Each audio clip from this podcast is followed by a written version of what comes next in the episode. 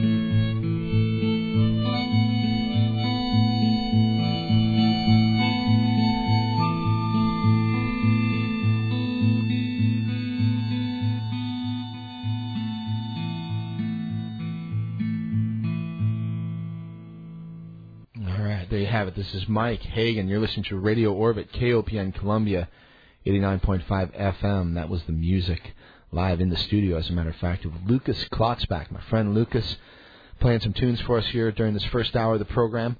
And we'll be featuring some music for uh, for the rest of the program as well throughout the night from Lucas. So uh, say hi to Luke in a minute, but let me say first uh, my thanks to Debbie Debbie Johnson, of course, Free Range Radio Theater.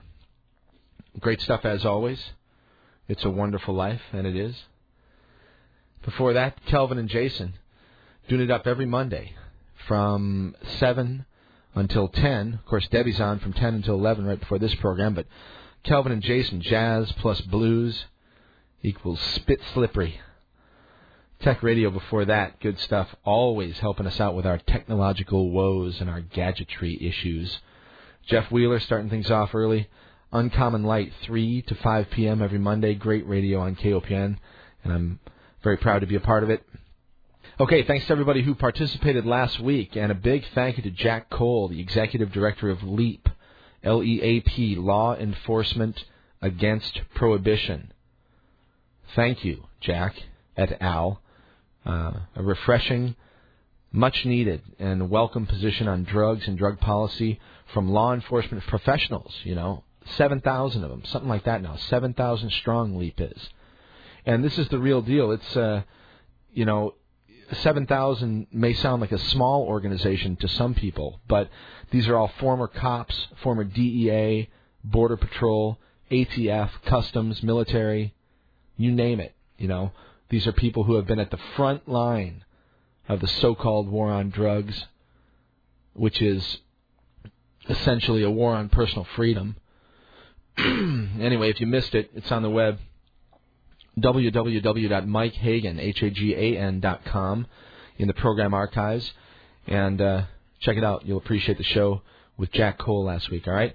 Okay, tonight um, we'll do a few things up front here. I'm not sure if we'll have enough time for space weather because uh, we have some special guests coming our way. Suffice it to say that solar activity that we've been witnessing over the last couple of weeks manifested itself up there in Seattle way over the last few days. They've had a world of trouble up there. Lots of folks still without power.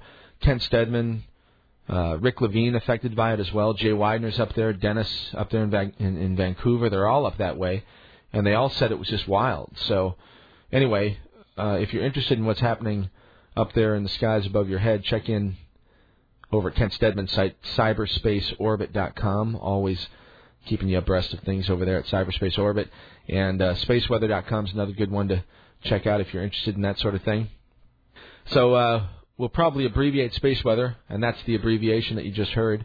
And I'm not sure if we'll have time for news. We'll have some music from uh, Lucas throughout the program tonight, as I mentioned. Lucas is a uh, local singer-songwriter here in town in uh, central Missouri. We started things off with a song they were called Mother Mary, and uh, amazing stuff that he's uh, writing and performing here around town these days. All right. Okay. Hello to everybody else listening over the web and uh, over the traditional airwaves. Thank you for the, listening to the program. We appreciate it. We're streaming the program on the on the internet right now, live and every week via Cosmic Waves Radio Network. That's www.cosmicwavesradio.com on the web. Thanks to all the girls and guys over there for making it happen for us every Monday live on the internet. And thanks to Larry, the wonderful web wizard, as always, doing great stuff. And um, what he does on the internet side of this whole business is purely awesome. And I have a tremendous amount of love and appreciation for what he does uh, for for me and for the program and for everybody else out there who's listening and appreciating it and uh, and using the website and all that stuff. It's all Larry. It's all Larry. Very little of that uh, that goes on is me. You know, it's just amazing what he does. All right. So anyway, check it out. Let me know what you think on the web. Like I said, at Mike Hagan, H A G A N dot com, and uh, if you zip on over there, you'll have access to everything that we're doing. And I'd appreciate it if you let me know what you think. All right. We've got a nice bulletin board forum type uh, that's busy and lots of interesting topics being discussed over there all the time. Lots of great debate and discussion happening over who knows what. And there's a live chat room that's up and active right now, and uh, every Monday during the program. And of course, the chat room you can use outside of the, you know, uh, the time frame of the live program. You can use that whenever you like. You just got to get more than one person over there. And I guess even one person can use the chat room. It just might be, you know, I don't know. You have to be able to entertain yourself. Anyway, maybe a multiple personality sort. I know some, you know.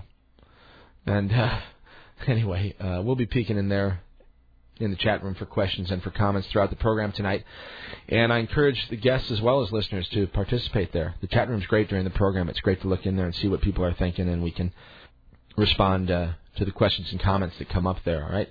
Okay, real fast. The email address, if you want to get a hold of me, Orbit Radio, O R B I T Radio at AOL dot com. On the web, MikeHagan.com.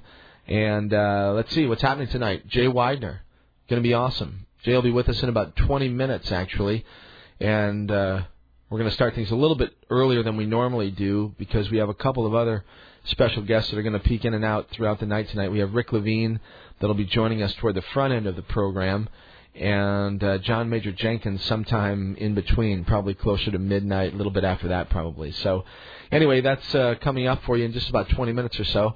Let me tell you quick about some upcoming guests, and then we'll have Lucas play another song for us, and then him and I can chat for a few minutes, all right? So tonight, like I said, Jay Weidner, John Major Jenkins, Rick Levine coming up in just a bit. Next week, the special Christmas show. Jan Irvin, his partner Andrew Rutajit, and uh, we'll have an interesting conversation with those guys, the authors of Astrotheology and Shamanism. We'll talk about Christmas and, well, some of the history behind Christmas and where some of these these traditions that we celebrate, where they come from. Santa Claus, flying reindeer, red and white hats, that sort of thing. Anyway, check it out. The Christmas special next week, December 25th, and uh, we'll have Jan Irvin and Andrew Rutajit, the authors of astrotheology and shamanism. Those guys also did that amazing uh, internet video production that they called the Pharmacratic Inquisition. If you haven't checked that out, you really should. I think there's a link for it on my website somewhere. Certainly in the forum there is, but just Google or use whatever search engine you, uh, engine you choose. But check out the Pharmacratic Inquisition. Amazing stuff that those guys did a couple of years ago, and actually raised money uh, with that video to, to to do their book Astrotheology and Shamanism. So anyway, next week Jan and Andrew. Okay, all right. On the first of January, we have a New Year's show as well. Monday happens to fall on the first of uh, January, two weeks from tonight, and we'll have Rick Levine. Rick's going to be with us briefly tonight, but Rick, of course, is uh, uh, one of the two main cats that runs uh, StarIQ.com, and he's an amazing astrologer, as a matter of fact, but uh, an astrologer with a science background, as a matter of fact. So, anyway, quantum astrology is the uh, the piece of work that he did with Jay Weidner. As a matter of fact, it's amazing. This DVD that those guys put out. Anyway, we'll have Rick on the first of January. Okay, Stephen Buhner on the eighth. Week after that, Dr. Kevin Warwick on the fifteenth of January. Kevin Warwick, this guy's a trip. He is a, a, a renowned scientist in in the United Kingdom, in England, and uh, he has been for many years. But he's very into uh, cybernetics, and he's used his own body to implant all kinds of different devices. And he did the same thing with his wife, and they both have neural implants, and they he and his wife communicate telepathically, essentially. Uh, and so we'll talk with him on January 15th about what that's all about. It's really weird. Like he talks about how he moves his arm, and his wife says, "Stop doing that," I, you know, and very, very weird stuff that's going on. But Kevin Warwick, I mean, he's like you know a total genius, PhD uh, uh, professor at, at uh, Reading University, as a matter of fact. You know, one of the most uh, respected institutions there in England. But the guy's a, a real live cyborg, I guess. So we'll have that in a few weeks. Star and Michael back on the 22nd of January. The wonderful artist Paul Laffoley coming up very soon. I haven't quite nailed down the date, but trust me, that's going to be a great one. I mean, he's up there with Alex Grey. You know, maybe uh, maybe floating even above there. I'm not sure, but Paul Laffoley, certainly amazing artwork, and um, looking forward to having Paul on the program. Jim Beard, my friend, and wonderful Lakota elder from Colorado, actually making his way in Phoenix right now. We'll be talking to us in a few weeks. We've got Patrick Flanagan, lots of good stuff. Okay, all right. So um, let's take a little break here. We'll have Lucas play a song for us, and uh, might as well say hi. I haven't said hi yet. Hi, Lucas. How y'all doing out there? Thanks for having me on again, Mike. Ah, you're welcome. It's great to have you. And um, let's see. I, I mentioned. Uh, off the bat, the first song you played was called Mother Mary. Is that right? That's right. That's up on your MySpace right, uh, your MySpace page right now. Yes, it is. Let me give that out. It's uh, on the web. You can link over there from my site at mikehagan.com. But if you ever want to check out Lucas, go to myspace.com slash klotzbach, K L O T Z B A C H, and he's got a couple tunes up there uh, that you can listen to and. Um, uh, see some of the other people that he's networked actually uh, around town and around the country. So, Anyway, great stuff, Mother Mary. Is that a new one or no? That's something you've. That's something I've been working with for about actually over a year now. Uh-huh. Wow, coming along. That was really nice. What are you gonna play for us now? Uh, this next one is a song called "Pictures of Wolves." It's another one that took a long time to get together, but I think I finally got it where I want it. All right, look forward to it. Pictures of Wolves, everybody. This is Lucas Klotzbach. We'll be back in just a minute. It's Mike. You're listening to Radio Orbit on KOPN Columbia.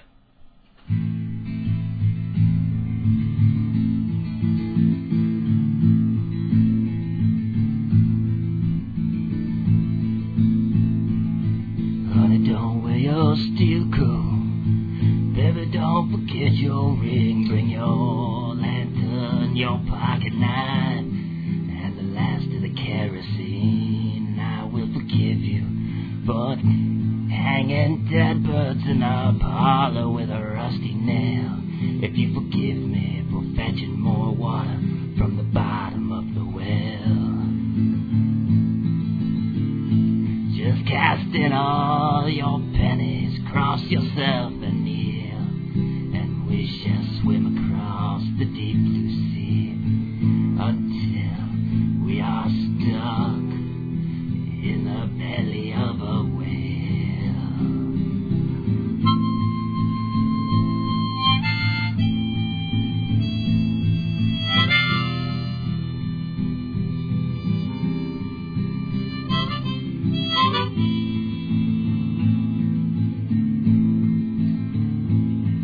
Once brought me to a south so deep.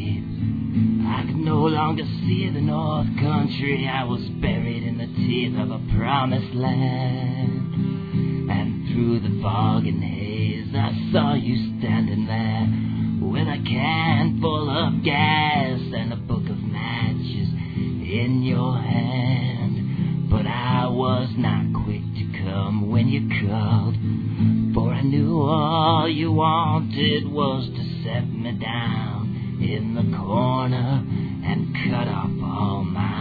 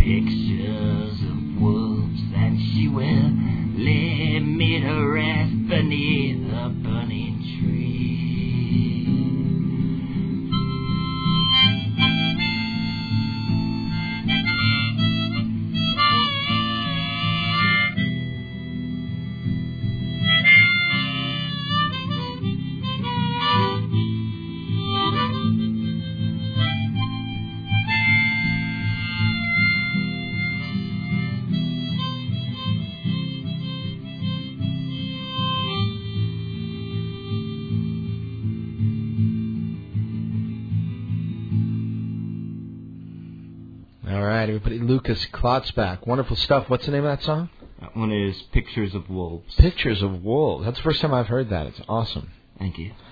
All right. Uh, so, Lucas, let's talk a little bit about what's going on. You've been playing around town quite a bit. There have been a lot of singer songwriter things happening over the last couple months. I've seen you out a couple times, and I know you've been out Yeah. more times than I've seen you. So, what's uh, what's going on?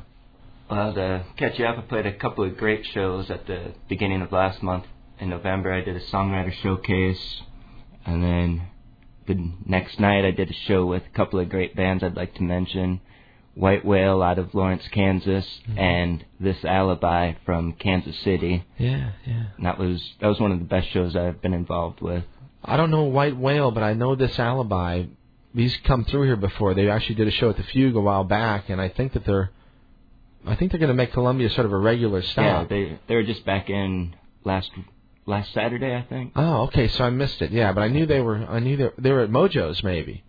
I don't remember. I went to the show. I don't remember. Yeah, I think it was at Mojo's because I remember Lizzie West was at uh, at the Fugue, and I was trying to decide which uh, show I was going to go to.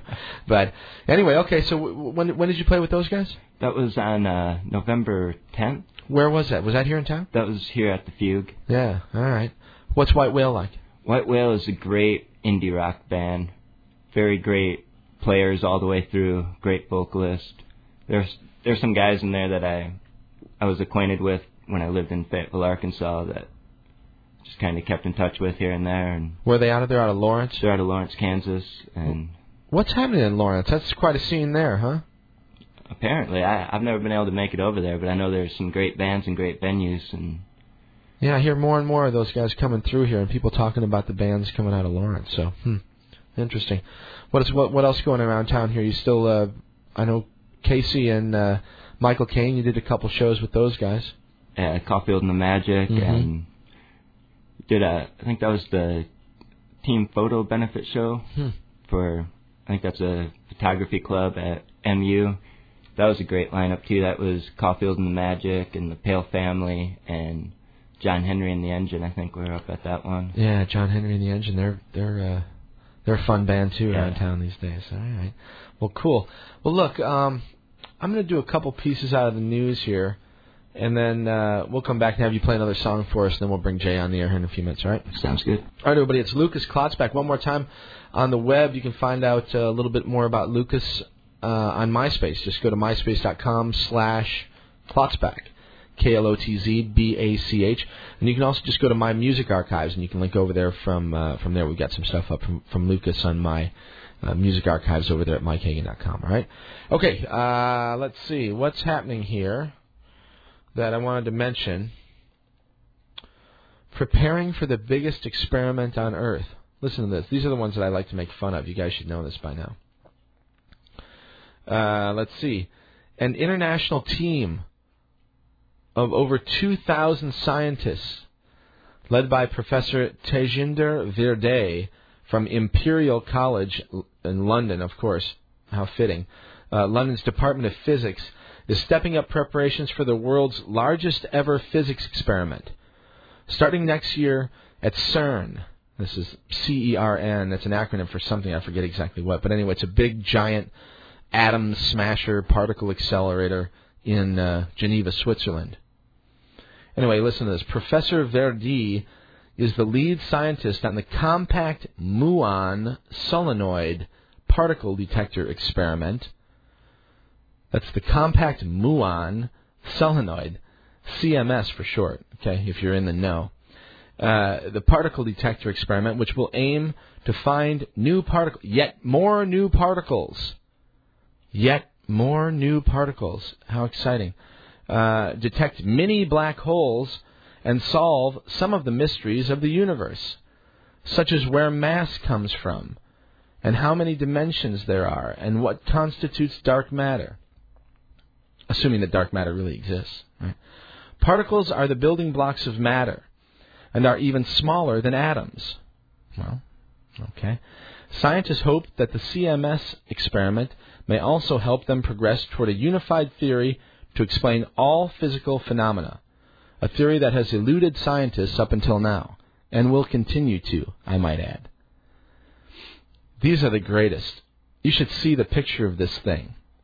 You know, the only thing I can compare it to that people might be familiar with is, you know, the scale of the thing that they built in uh, the movie Contact with Jodie Foster and, you know, Carl Sagan's book that big gigantic uh, contraption that they built to try to catapult Jodie across time.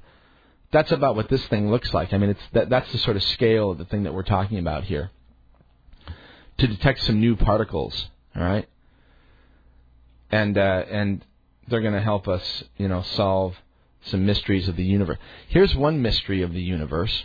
This is actually something that uh, it's fitting that Jay's on the air, on the line at least, because he'll probably remember this. But Terence McKenna our old friend said something one time about uh, particle physics, and he had a friend. I forget who it was exactly, but he was at a conference with not not not dissimilar from this thing that we're talking about right here.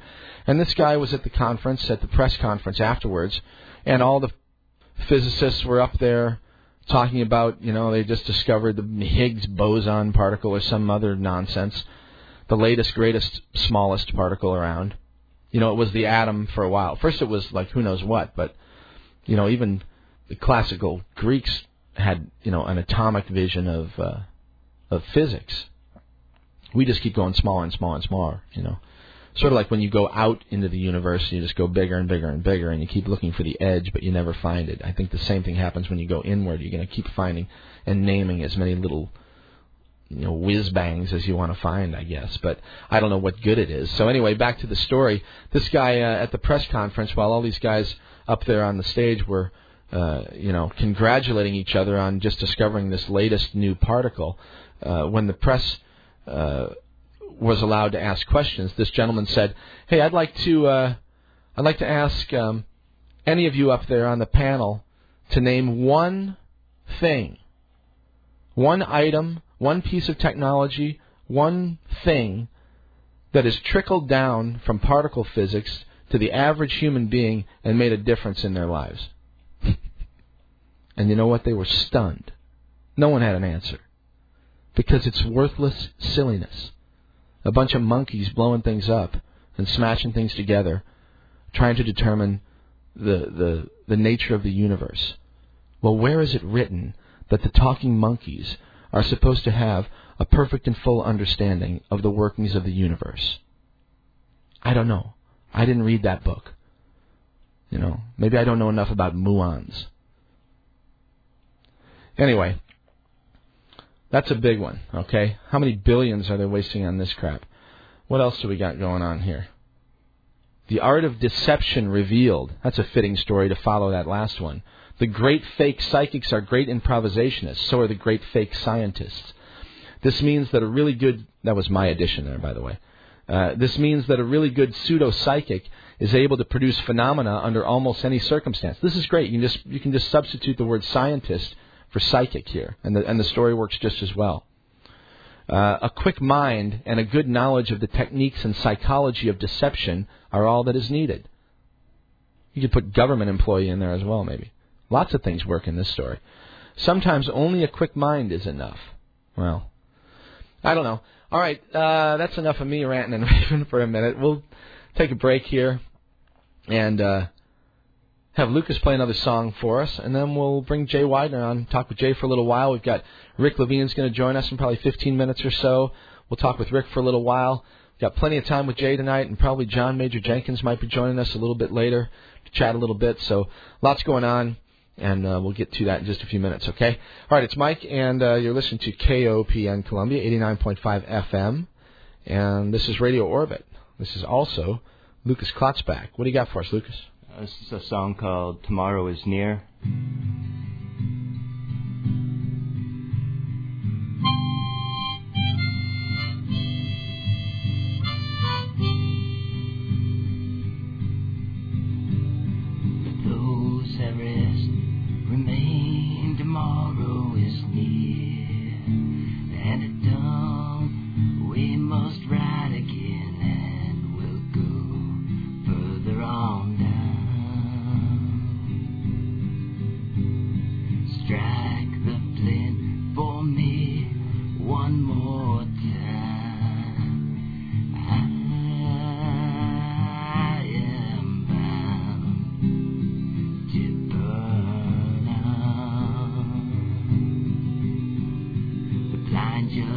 left his quarters. The has been brought to slaughter, and the Baptist has lost his head. The well water is running red, and all the saints have marched in and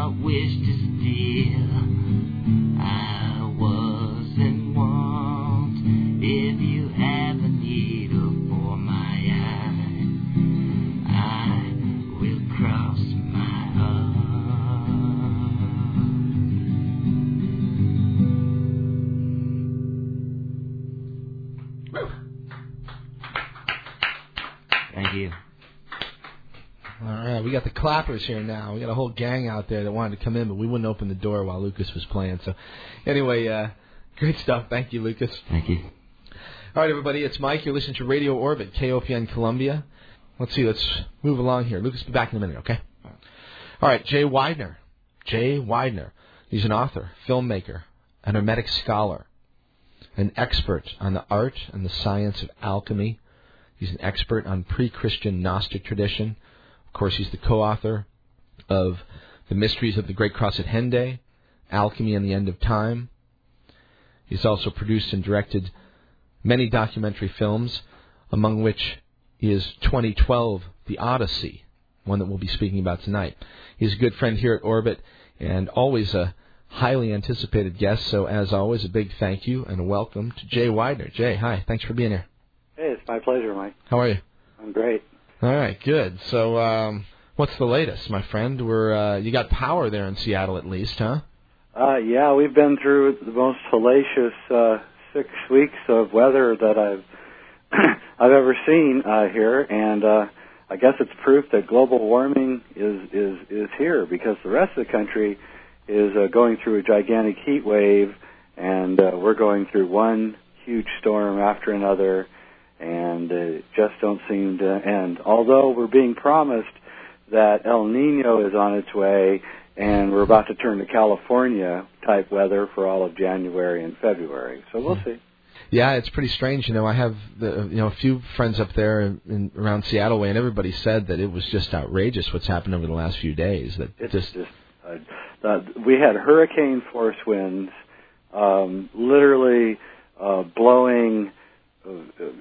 Uh, uh, I have a glass table that must weigh about a 90 pounds on my porch, and blew into the house, shattered the table, uh, chairs flying, trash cans flying. I think I saw a cat fly by. and I'm like, my goodness, you know, I don't know what's going on. And then it, it, and it's just one after another. It's the third windstorm in a row wow. coming off the Pacific. So I don't know. I hope it's over for a while because frankly we're all a little fatigued out here. Wow. You got power. Are, are there still a lot of people without power? Yeah, a lot of people without power. People are dying of carbon monoxide poisoning. So you know, when the power goes out, you know, don't bring the generator in the house. Um, people, I mean, Oh, come on. oh, Yeah. You know?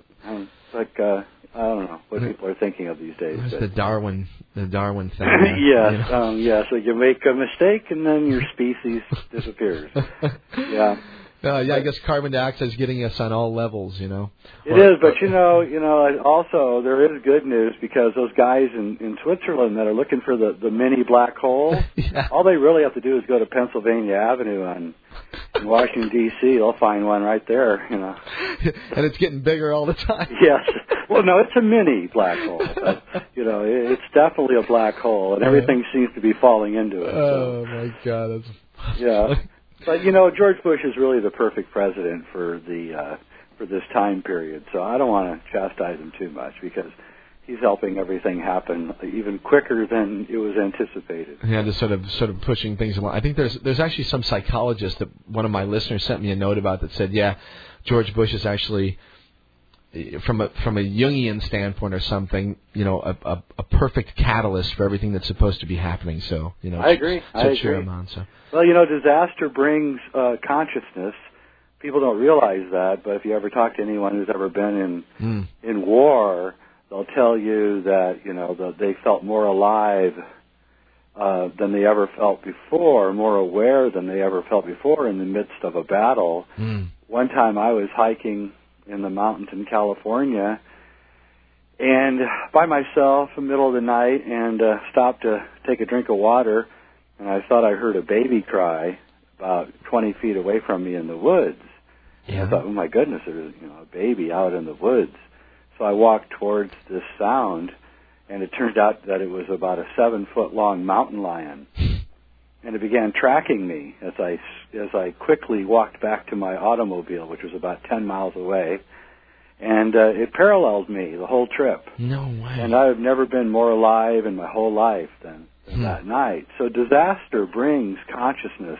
Nearing disaster and nearing a catastrophe brings awareness. And uh, so I think that's really what's going on today is we're we're nearing a series of of connected catastrophes. And as we approach these catastrophes, our awareness increases. Mm, This may actually even be the catalyst for evolution. As a species nears its demise, it begins working out on its own what caused its demise and possibly sends forth messages into the future so that the species is improved. And I, you know, this is, uh, all this that's going on is part of, part of the end uh, of time and part of the, uh, the finality of this age that is gratefully coming to a close, I think. Wow, it's amazing because you know you mentioned evolution, and it you know it, it does appear that most monkeys, you know, they they perform best under pressure, but when the pressure is not really high, they just sort of kick back and uh, you know. They do. This is exactly right. Uh, so the human race is, is, is forced it, itself into a corner where we have to think our way out of this or or we will reach, you know, level high levels of extinction. And uh so we're burning the gray matter right now trying to figure a way out and uh we can't depend on our politicians. Uh, they're going to increase the troops in Iraq. They're saying now. You know, we thought that when they voted in the Democrats that that was going to get us out of the war, but instead they're escalating the war. And uh, so, you know, we can't rely on politicians anymore. We can't rely on the scientists, like you were saying. Oh, I mean, how how many times do you have to be deceived and let down and lied to or whatever? I mean, it's like you, this is Exactly. not the place where the answers are going to come are going to No. come from. I mean, my gosh. No, we have to learn that. We have to learn that that they're not going to provide answers, so that we no longer even have to hope that they're going to provide answers, and then we won't be all um, happy. Everyone is celebrating, you know, that the Democrats won, and I'm going to myself, well, this isn't. Nothing's going to change. Right. right. what are you guys talking about? You know, Mhm. you think there's going to be some glorious revolution or something. Right. And it never happens, and it won't happen because we're looking at the wrong end of things. Politicians are the bottom of the ladder. Uh, you know, the first people to receive information are your mystics. hmm You know, and then the second group of people to receive new information are the artists. The third group of people are the scientists, and the last group of people are the politicians. Yeah, you know, it's weird. We have a system that that sort of the the least among us move, t- you know, to leadership positions. For Yes. it's very strange. I mean, because they really are the least intelligent, the least creative, the least visionary, the least of all these things. And in the end, everything boils down to politics. So it becomes very, uh, it, it becomes a extremely dichotomous situation Huh. because you need the politicians to move, and they're not smart enough to make any decisions that mean anything. And so the true rev- revolutionary act is is is within the the mystics and the artists. They're the ones who are really doing Hmm. the the serious work right now. And um, you know they live out on the edge, and they can see the wave coming at them before anyone else. hmm And That's that's what's happening. That's funny, you know. My my friend Kent Steadman, who's up there in Seattle too, he says uh, he said to me a couple of years ago. I think it was actually it was shortly after 9/11, and he said, "Mike, forget about the politicians. Now it's the wizards and the magicians and the warlocks that are fighting it out." That's exactly right. It's really true. And the more you get into realpolitik, the more you realize that it's the wizards and the warlocks, Mm.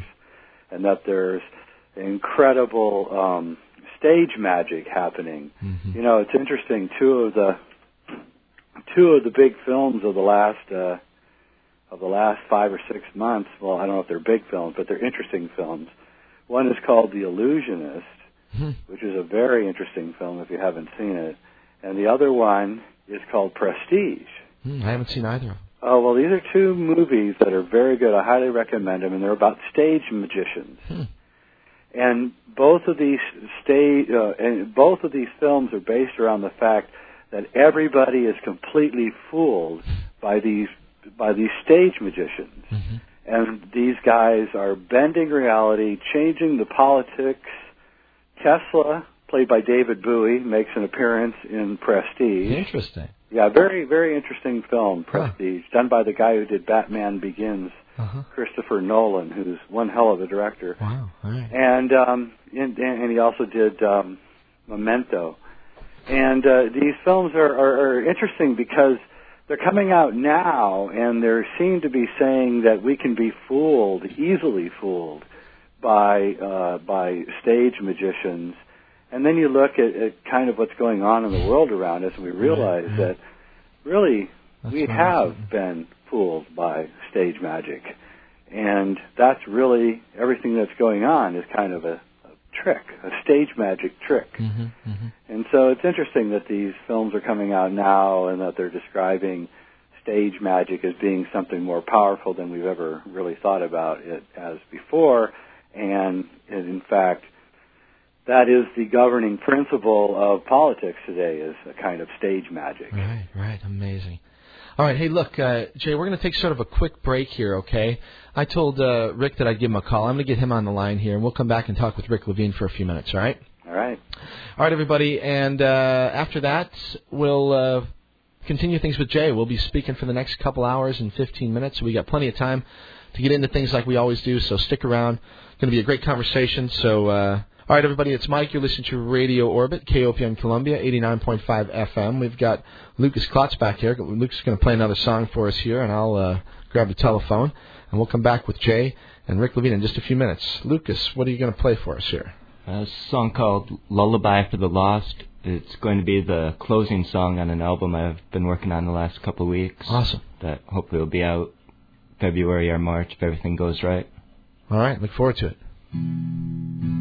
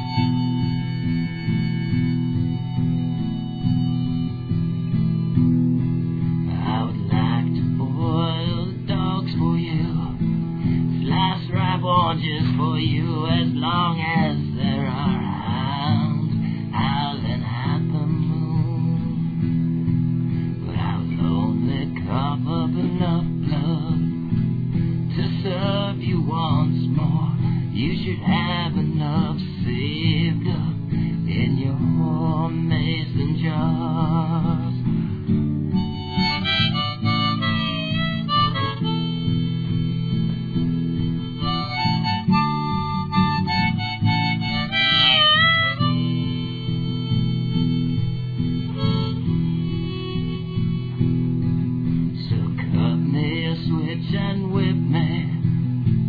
Write your last goodbyes. Tell all my secret lovers I never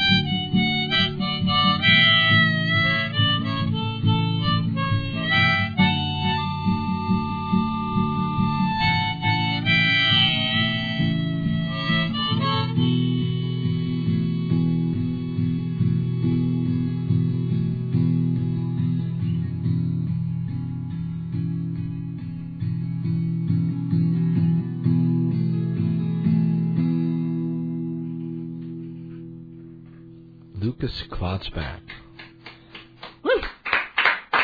Thank you. All righty. Thank you, Lucas. I don't know if we'll have time for another one at the top of the hour or not. I've got your CD here. I think we're probably better off saying Cool. goodbye. All right. Um, but we'll play some more stuff throughout the program tonight. Let's. Uh, what do you got coming up, Lucas? Uh, got another. Sh- my next show is going to be at the Blue Fugue on December 27th. Okay, just a few days from now. Just a few days. And be opening up for the Gold Bugs, another great local band here in Mhm. Columbia. I know there's another band on the on the bill, but I can't remember who they are right now. All right. Well, we'll uh, check it out. That's the 27th at the Blue Fugue, and um, enjoy the holidays, Lucas. Thank you. You too. Talk to you soon. All right, everybody, that's Lucas Klotzbach. Wonderful music, and you can check him out on the web as well at myspace.com slash Klotzbach, K-L-O-T-Z-B-A-C-H, and you'll always be able to link over to uh, Lucas's information from the music archives over there at mikehagan.com. All right? Okay, uh, let's get back to it here. We've got Jay Weidner on the line with us from Seattle, and uh, we also have a special guest uh, popping in here, Rick Levine. Rick is one of the proprietaries over there at uh, StarIQ.com. He's uh, been on the program before.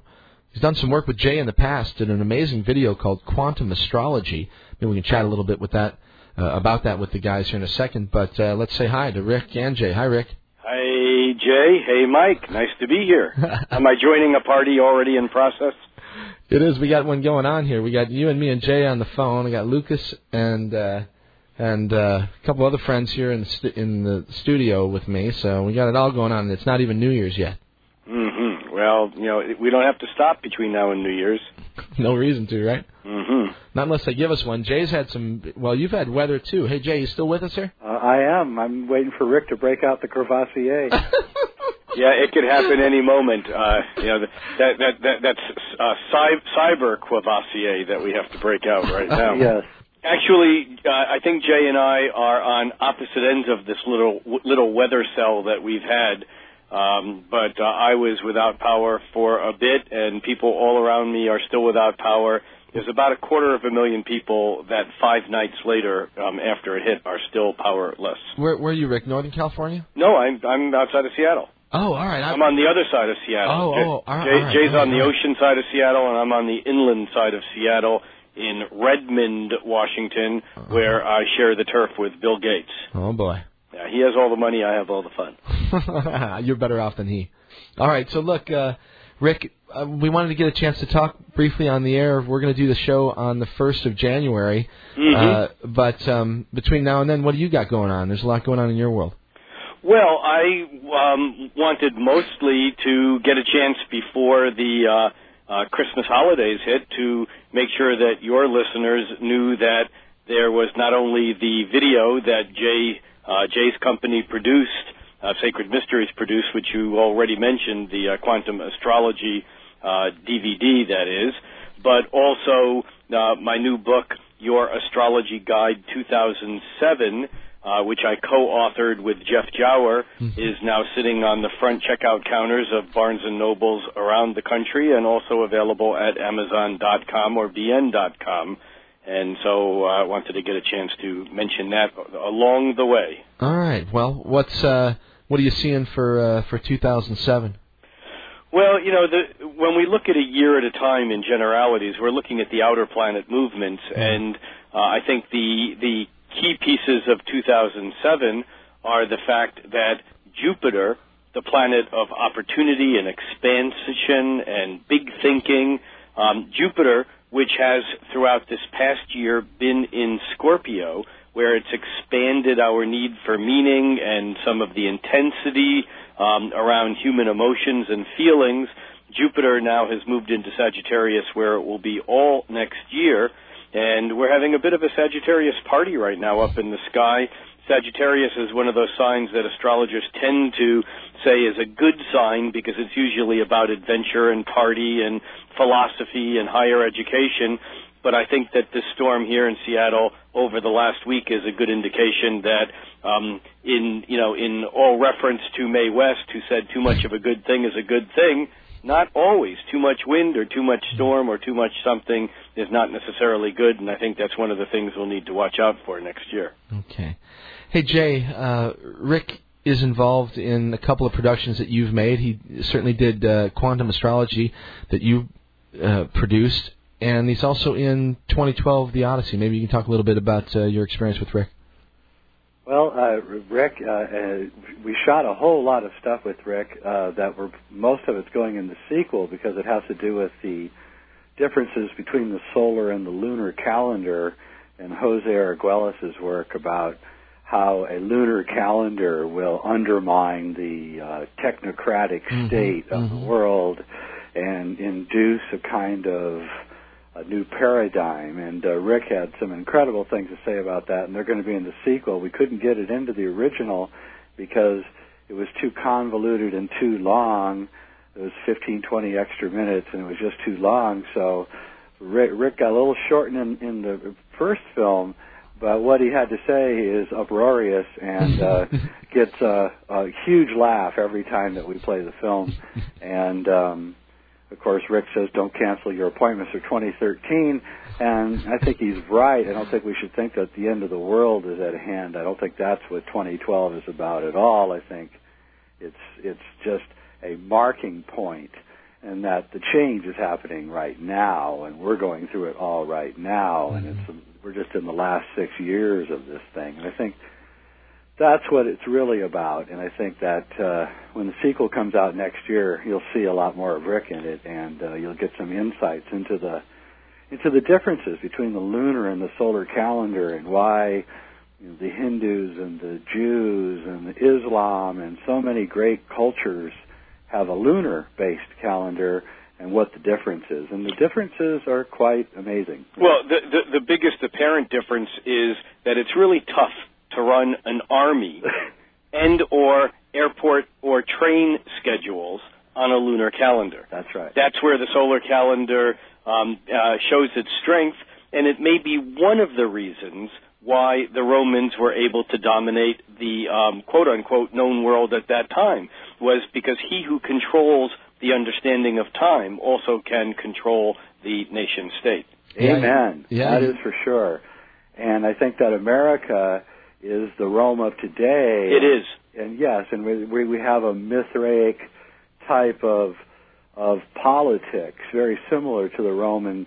In fact, the neocons named their plan, you know, Pax Americana, Mhm, and they're mhm. basing it pretty much on the Roman plan for conquering the world, Pax Romana, and I think that's no accident.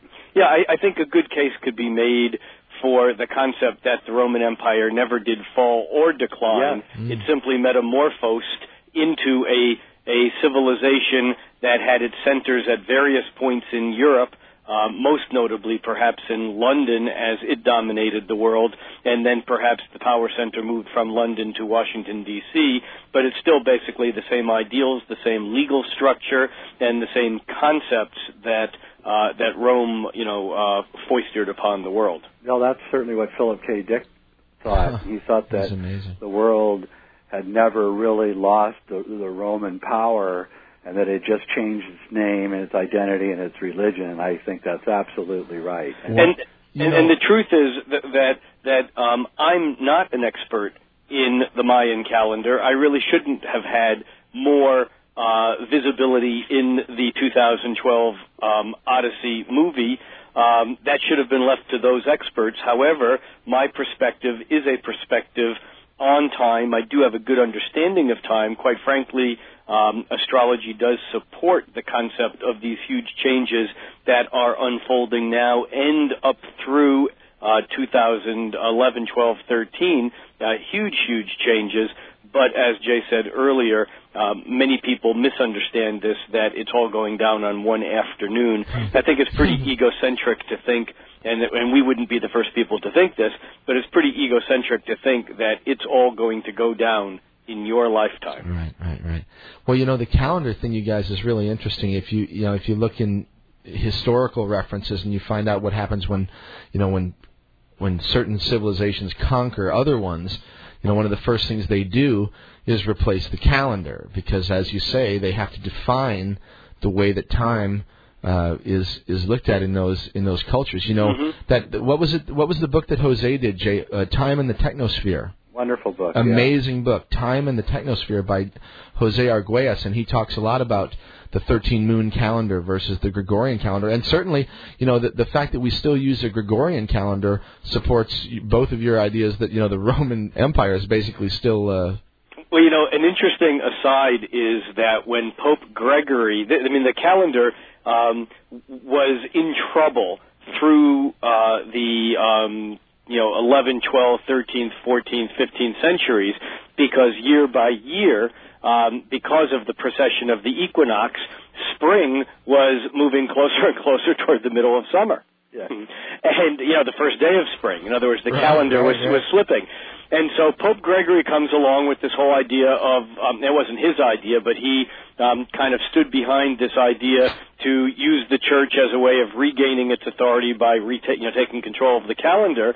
And as you may know, during those years, that was the time of first the Reformation and the Counter-Reformation in Germany. Um, our uh, um, fellow Johann Kepler was a key player in the mathematics and timekeeping of the Germans at that time, being a personal advisor on time to uh, Rudolph, um, of you know the emperor of the Holy Roman Empire at the time.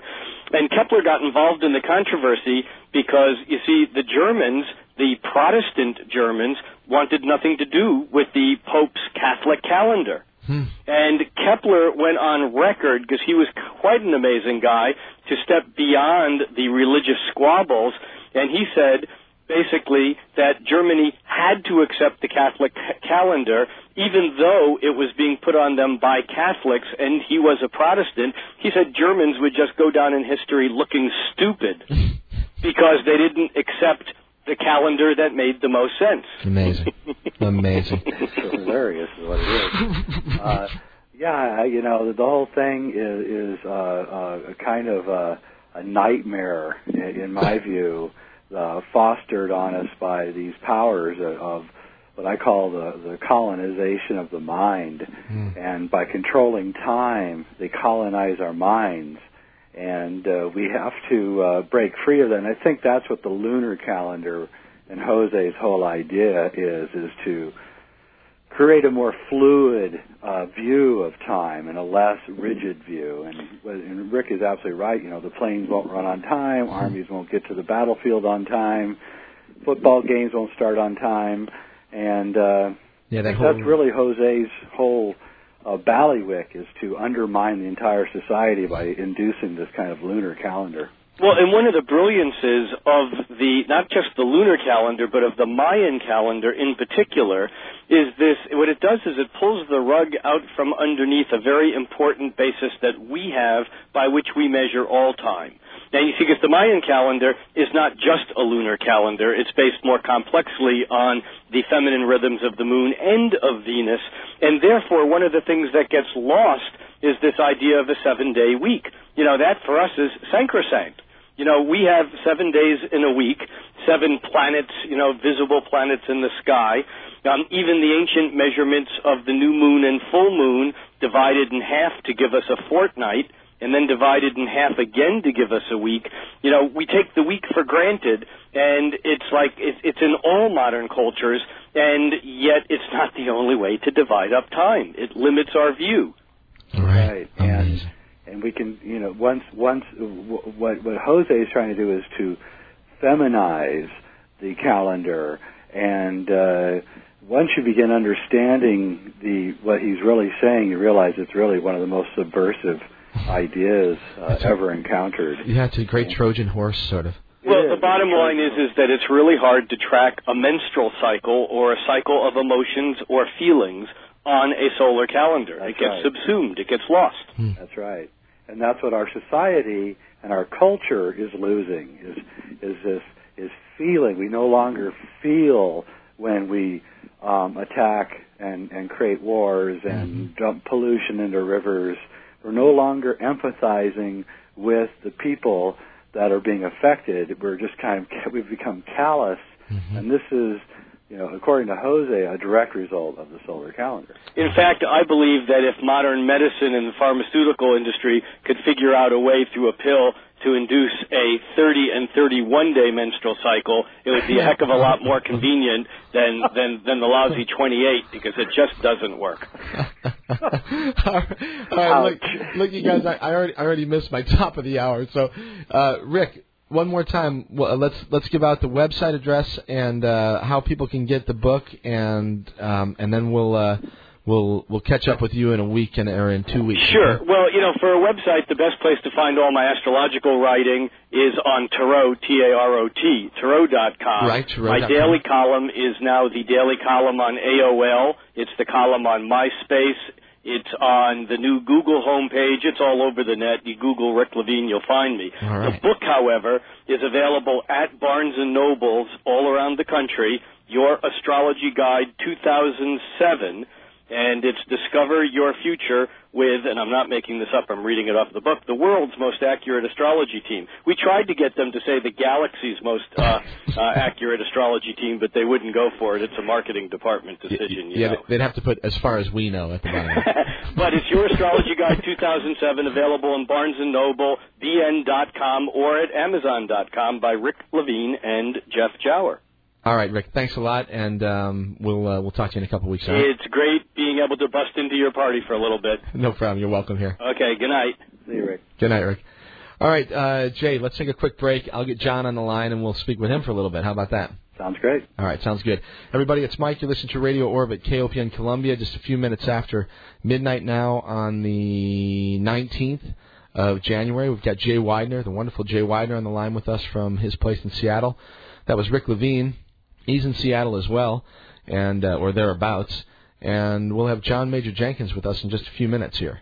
All right, this is one more from um, from Lucas, and this is called For a Cure. It's Mike. You listen to Radio Orbit. Back in just a minute.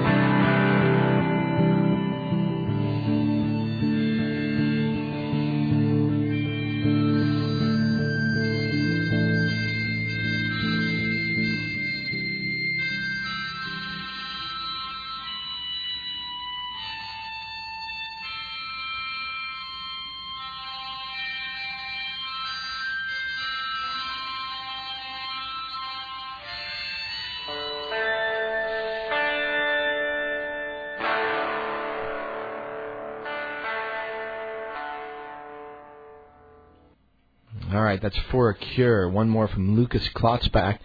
And Lucas is sitting here with me one more time.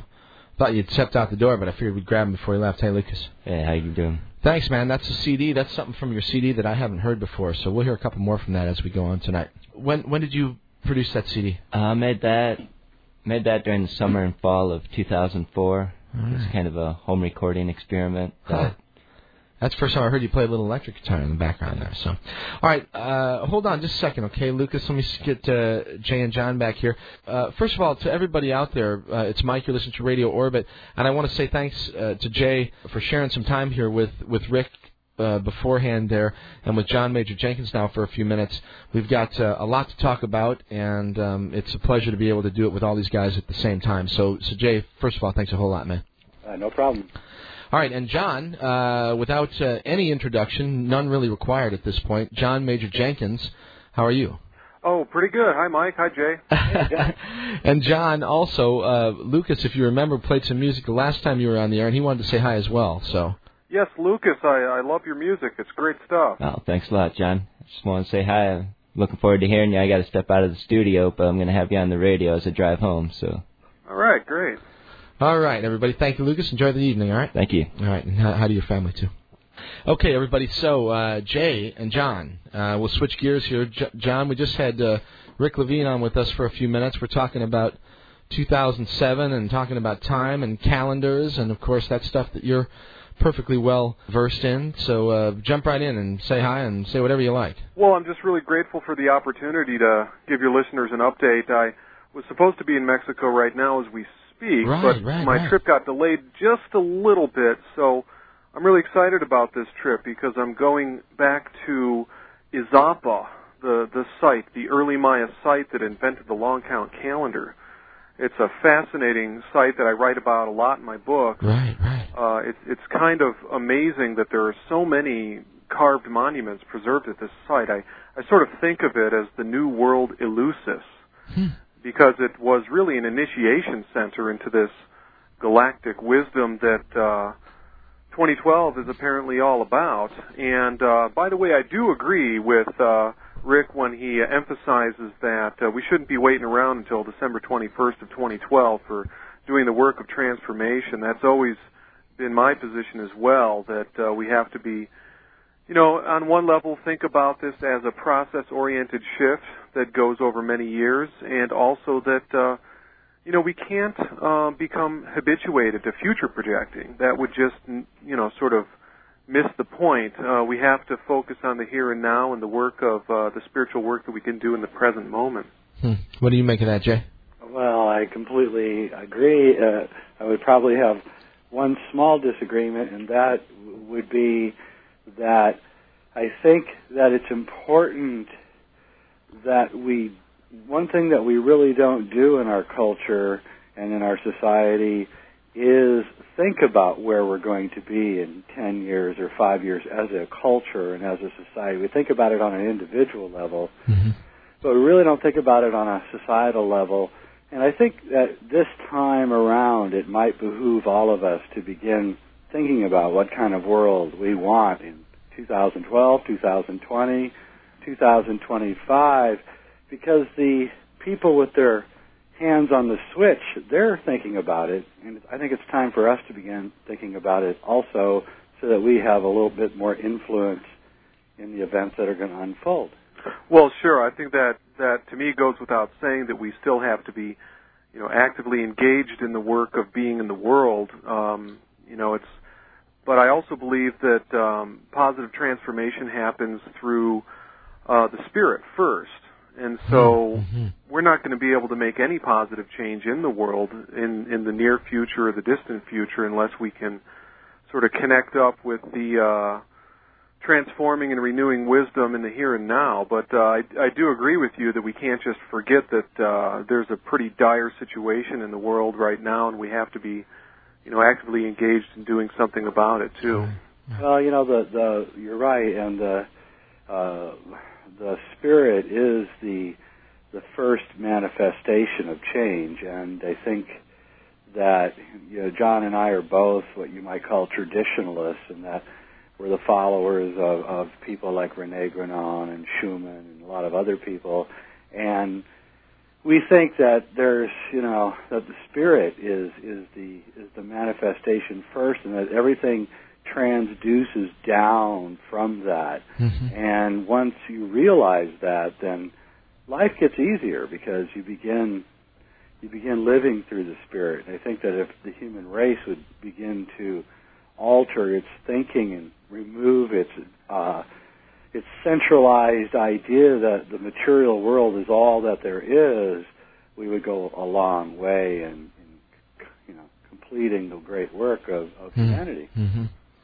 Well, that's that's exactly right, and and that is completely true, and it sort of uh, maps onto the discussion that was happening earlier around the uh, abstract illusion of mechanical clocks versus the natural rhythms of uh, like you know that's represented by the lunar cycle, and uh, you know it's it's almost like the modern world has things backwards and upside down, and that's why there's so much dissonance and uh, difficulty in the world today. Yeah, it's like there's just a cog that's missing one tooth on its gear or something, and everything just sort of just doesn't quite work right, you know. Well, the ancient uh, texts, the uh, Hindu texts, talk about the Kali Yuga, and they say that you know good will be bad and bad will be good, and huh. up will be down and down will be up. Uh, interestingly, they say uh, in in, in uh, the Vedic texts that you will know that it's the Kali Yuga when the word bad means good. Wow. Right. I guess we're there, huh? yeah, that's bad. That is yeah. bad. Let me let me ask you guys both a question, um, since I have you at the same time. Jay, you started doing the Hendaye work when 10, 12, 15 years ago. When did you find the book, first of all? Well, 1986 is when I found the book. The work turned serious in 1992. So effectively, for between 15 and 20 years, we'll call it that. That's safe, Yeah, right. Right. And and John, your work on the Mayan calendar and the Mayan civilization Uh, began. about four lifetimes ago. All right, in, in this incarnation. oh well, uh, it, I guess it was about '86 when I first became, you know, I first went to Mexico. But uh, the whole end date stuff really started to uh, gain momentum in the early '90s. Okay. All right. So for so for both of you, let's call it 15 to 20 years of being involved in this stuff. We're now we're, we're December 19th. We're three. The, the solstice actually this year falls on the 22nd. So we're three days away from the winter solstice of 2006. We're six years away, or halfway between the year 2000 and the year 2012, uh, as far as this winter marker goes. What do you guys make of it? Are are, are you where you thought we would be? Uh, what I mean, just sort of a general overview of what you what you, what you've seen and what you sort of expected between then and now.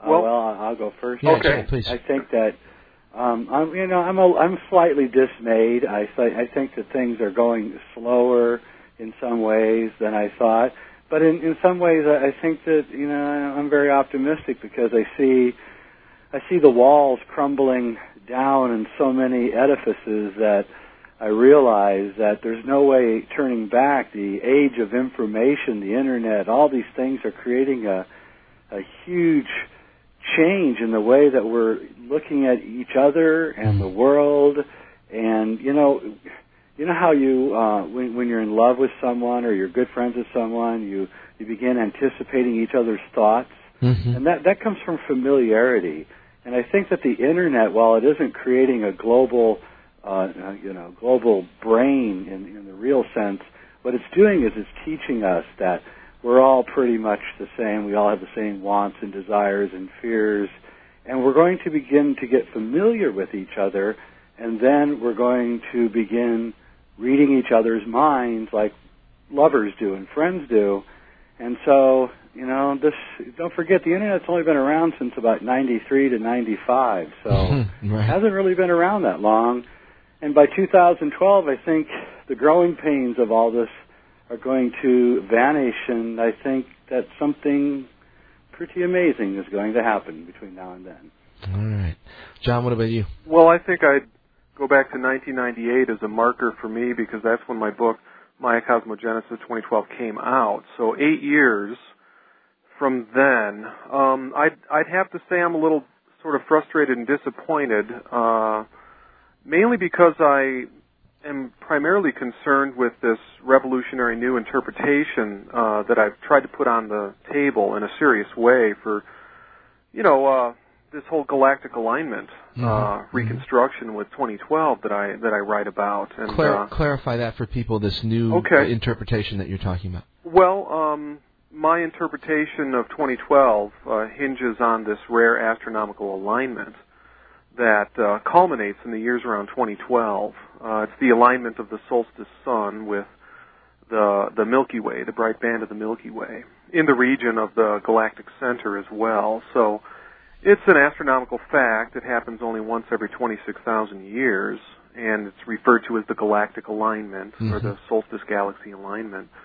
My approach to to this was fairly academic and and uh, you know abiding by the rules of scholarship and making a pretty good argument for how this alignment image is built into the core institutions of the Maya, like the ball game and the creation myth and so on. So, I guess somewhat naively, eight years ago, I thought that um, my work would be compelling enough uh, to scholars to at least elicit some kind of uh, some kind of an interest. And uh, you know, there's been some lights uh, along the road, but uh, for for the for the most part, um, there's been a sort of just a, a dismissal of it. And uh, I do feel some things coming around recently, but it's been sort of like being in the trenches with uh, the scholars for for that period of time, and I have you know 400,000 words of email exchanges with various scholars, you know, that I could trot out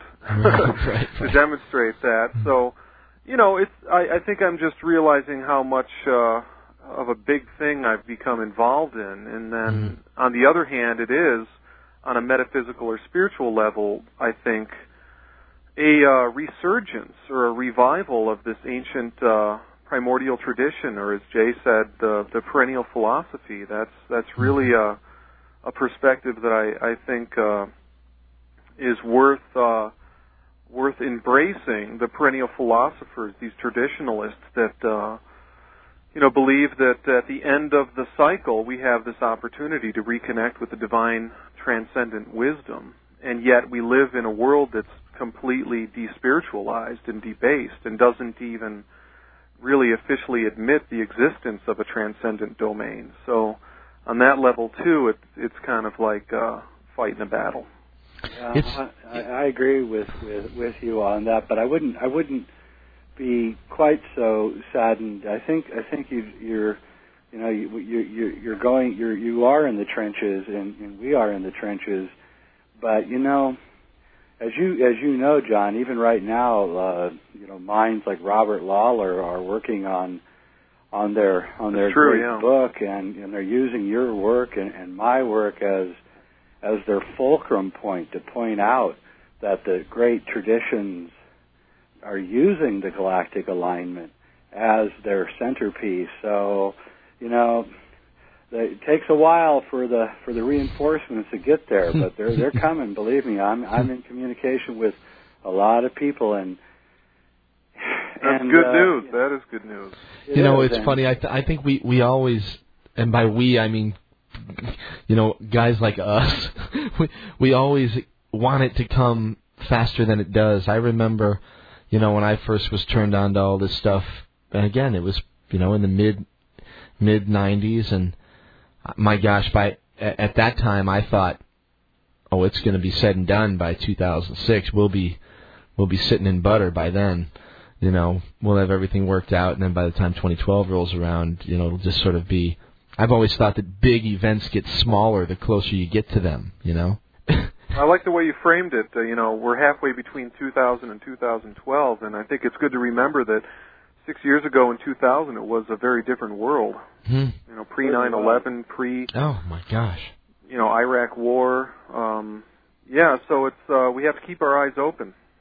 And also the technological advances that have happened in the last six years have been remarkable, you know. True. The internet, I mean, Jay, the points you make about the internet, I mean, this is where it's at. It is, and it's it's so revolutionary that you know it just bedevils the Bush administration. I read these internal memos that people send me that are going on inside the Bush administration. They're just they're just so angry about the internet, and and, and, and John McCain is now trying to pass a bill. Uh, I used to like John McCain. I can't believe what a schmuck he's turned out to be. And and um and and and so there are no secrets. This is the thing that's going on. There all the secrets are coming out. Nobody can hide anything anymore. right. that's right. That's right. It's a great equalizer. It It is really the playing and, field know- is getting leveled. Yeah. Yeah, they can't put it back. They're, they're going to try, but you know what? Yeah. People have created codes now. So kid, the kids are, are have created all these codes and. And, Oh, and yeah. They, they can't track the, the words, the keywords, using keyword analysis. You know, you know, you guys, I, I, I sort of had a revelation years ago, actually, but, but, but, but it's been sort of reinforced as we've moved forward. And I thought that, you know, for the first time in history, at least the history that I'm familiar with, for the first time, the children have a better command of the technology than the adults do. Yes. And, and, and this is eventually going to come to mean something. I don't know what, but. they're not going to be able to control it, and they're not going to be able to to create programs to to censor it. They're, they everyone will just create uh, different languages. Right, uh, right. It'll bedevil them, and and and we will know everything that's going on. In fact, if they're not careful and they try to censor the internet, what will happen is is that a quickly a new code, a Mhm. secret code will be will come into being and they won't be able to figure out what they're even reading anymore. Yeah, and, yeah, and, yeah, and yeah. this is, you know, this is like out of Babel comes freedom, and this is what this is happening, and and so I think, I, you know, I'm short term. I'm really, I am pessimistic, just Mhm. like John. I am. Um, I don't. I'm not sure how long it's going to take for these ideas to finally get there. I myself, when '98, our research was reaching its culmination, also, and that's the same year that I met John. And I thought for sure by 2003, 2004, everyone would just be going, "Oh my goodness, you know, Mhm. alchemy is about the the great work at the end of time," and it's a well, pretty lonely situation. You know, it's also I I hate to say it, but it, it sometimes it has to be looked at like an intelligence test. I mean, that's what it seems like to me. Maybe it's not for everyone because it just it it seems like my experience is that you know, I tried for a long time pushing this stuff down people's throats, and and that doesn't work. And so I figured eventually I just gotta, you know, if I want to talk about it, just talk about it, you know, to the to nobody in a microphone, and the people that that catch on to it catch on to it, and that's sort of the way I look at it now. Well, for me, one of the spiritual teachings that I've sort of decoded at the site of Izapa, and, and there are several methods for how people can actually connect into this gnosis for themselves, so they don't have to listen to somebody else tell them how to do, you know, tell them what it is. They can just experience it for themselves. Is basically meditation. Sit down, close your eyes, and go within and and meditate. And I, I really truly believe that if people would adopt this as a practice, even 10, 15, 20 minutes every day in the morning, the world would be transformed in, in short order. I agree with that. I really do. Go within and seek the uh, seek the light within and uh, center the mind. Um, there's so much noise and distraction, and of course that is part of what happens at the end of the end of the cycle, the end of the age. And again, I always sometimes refer to these things uh, without the caveat that it's not the end of the world, it's not the end of time per se. It's these uh, these cyclic processes that happen. You know, the ups and downs, the vicissitudes of history. It's you always have to sort of make sure that people understand that we're not talking about the end of the world uh, per se, but Right, right. at least that's that's that's what I believe. I think that as the Maya believed, we are approaching a world renewal, really, and uh, the universe is trying to evolve us, and uh, what we have to do is open up to that. Okay. All right. Um, John, off the air today, when you and I spoke this morning, you mentioned a couple of films. Uh, I want to talk about those before we uh, before we say goodbye. And Jay certainly uh, can chime in on these as well. So there are two films, right, John? This one is called The Fountain. Yeah, I'd love to get Jay's opinion on these films too, and uh, and maybe he can talk about them when I'm off air. I uh, there's been a lot of hoopla over the uh, Apocalypto movie, Mhm, mhm. and uh, I think it's it's it's fairly overplayed. Um, and if if the if Apocalypto promised to provide any kind of useful information about Maya wisdom or the Maya culture in general, in any sense, uh, I think it's completely failed. Whereas the relatively unknown movie by Darren Aronofsky called The Fountain was quite a surprise to me because he, he very deftly handles some some very subtle things in regards to Mayan teachings about uh, uh, sacrifice, death, and uh, our relationship to uh, immortality. It's, it's it's it's quite quite an astounding surprise. Have Have you seen either of those films, Jay? You know, I haven't. I've been so busy launching 2012 Right. The Odyssey. But Wednesday, we're going to see both of them back to back in Seattle, and uh, you know, I'm looking forward to seeing both of them. Although I am looking forward to seeing The Fountain more Well, than I, Apocalypto. I heard Apocalypto was just a bloodbath. There's There's a guy here on the in the chat room right now, John, that says uh, not much on the calendar, but pretty gory. Nothing on the calendar and, Well, Mel and Gibson- super gory. Huh. you know, when when you can't create drama, you got to create a little bit of gruesome blood. So Well, it's not only a, a problem of absence. It's there's there's some subtle messages uh, layered in there that are are pretty uh, disturbing in terms of the Maya on Maya violence and the the message at the end of the movie that is sort of implied that the uh, Spanish Franciscans will be arriving to save the savages. You know, Oh, gosh, as help their us. as their culture cr- crumbles. Yeah, that's nice.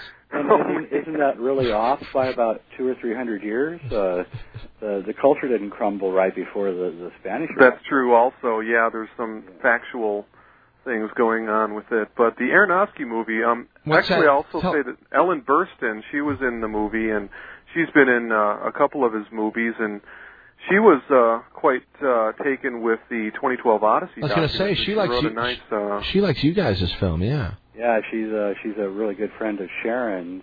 Uh, is really really going all through the Hollywood crowd promoting 2012 The Odyssey to everyone, and she, we're just so grateful that she's one of our probably our biggest supporter right now, and uh, doing everything she can to help the film, and thinks it's just the film of the year. So That's great. I, I, I'd uh, love to talk with her. She seems to have been in some kind of edgy movies over the years too, sort of sci-fi kind of movies. And uh, Absolutely. she's I love her work. I think she's the greatest actress of her generation. I think she's the the Katharine Hepburn, or you know, probably even actually in some ways a better actress than Katharine Hepburn. And I think you know she's just you know. If you go all the way back, I'm trying to remember the movie where she was the healer. Do you remember that one? oh yeah, Yeah, that was a great one. And uh Alice doesn't live here anymore and there was another one where there was a technology that they could go into an after-death state or something. Oh, um Resurrection. Something like that. Yeah. Great movie. Great Yeah. movie. Yeah. Yeah, she's an incredibly intelligent, well-read person, and uh, you know, um, great supporter. And she's been in two of Aronofsky's films. She was also in the other one about drugs, Requiem for a Dream. Requiem for a Dream. Oh, that was an amazing film. Yeah, so you know, she's she's a big fan, and she that actually revived her career. If you remember, she got nominated and won Best Supporting Actress. Wonderful. movie. Yeah. Hey, John, tell us a little bit more about this current film of theirs and, and, and how it tie and how it how it ties into some Mayan themes.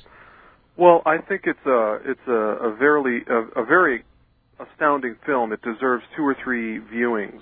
Um, I I basically uh, there are uh, themes that involve um, Xibalba, um, and uh, it's kind of hard to describe. Uh, there are three t- temporal levels going on in this: past, present, and future. So that alone uh, brings in some very interesting considerations. And uh, there's some spiritual teachings around uh, immortality, death, letting go, embracing death uh, that are fairly profound, and I, I would say reflect uh, authentic Maya teachings.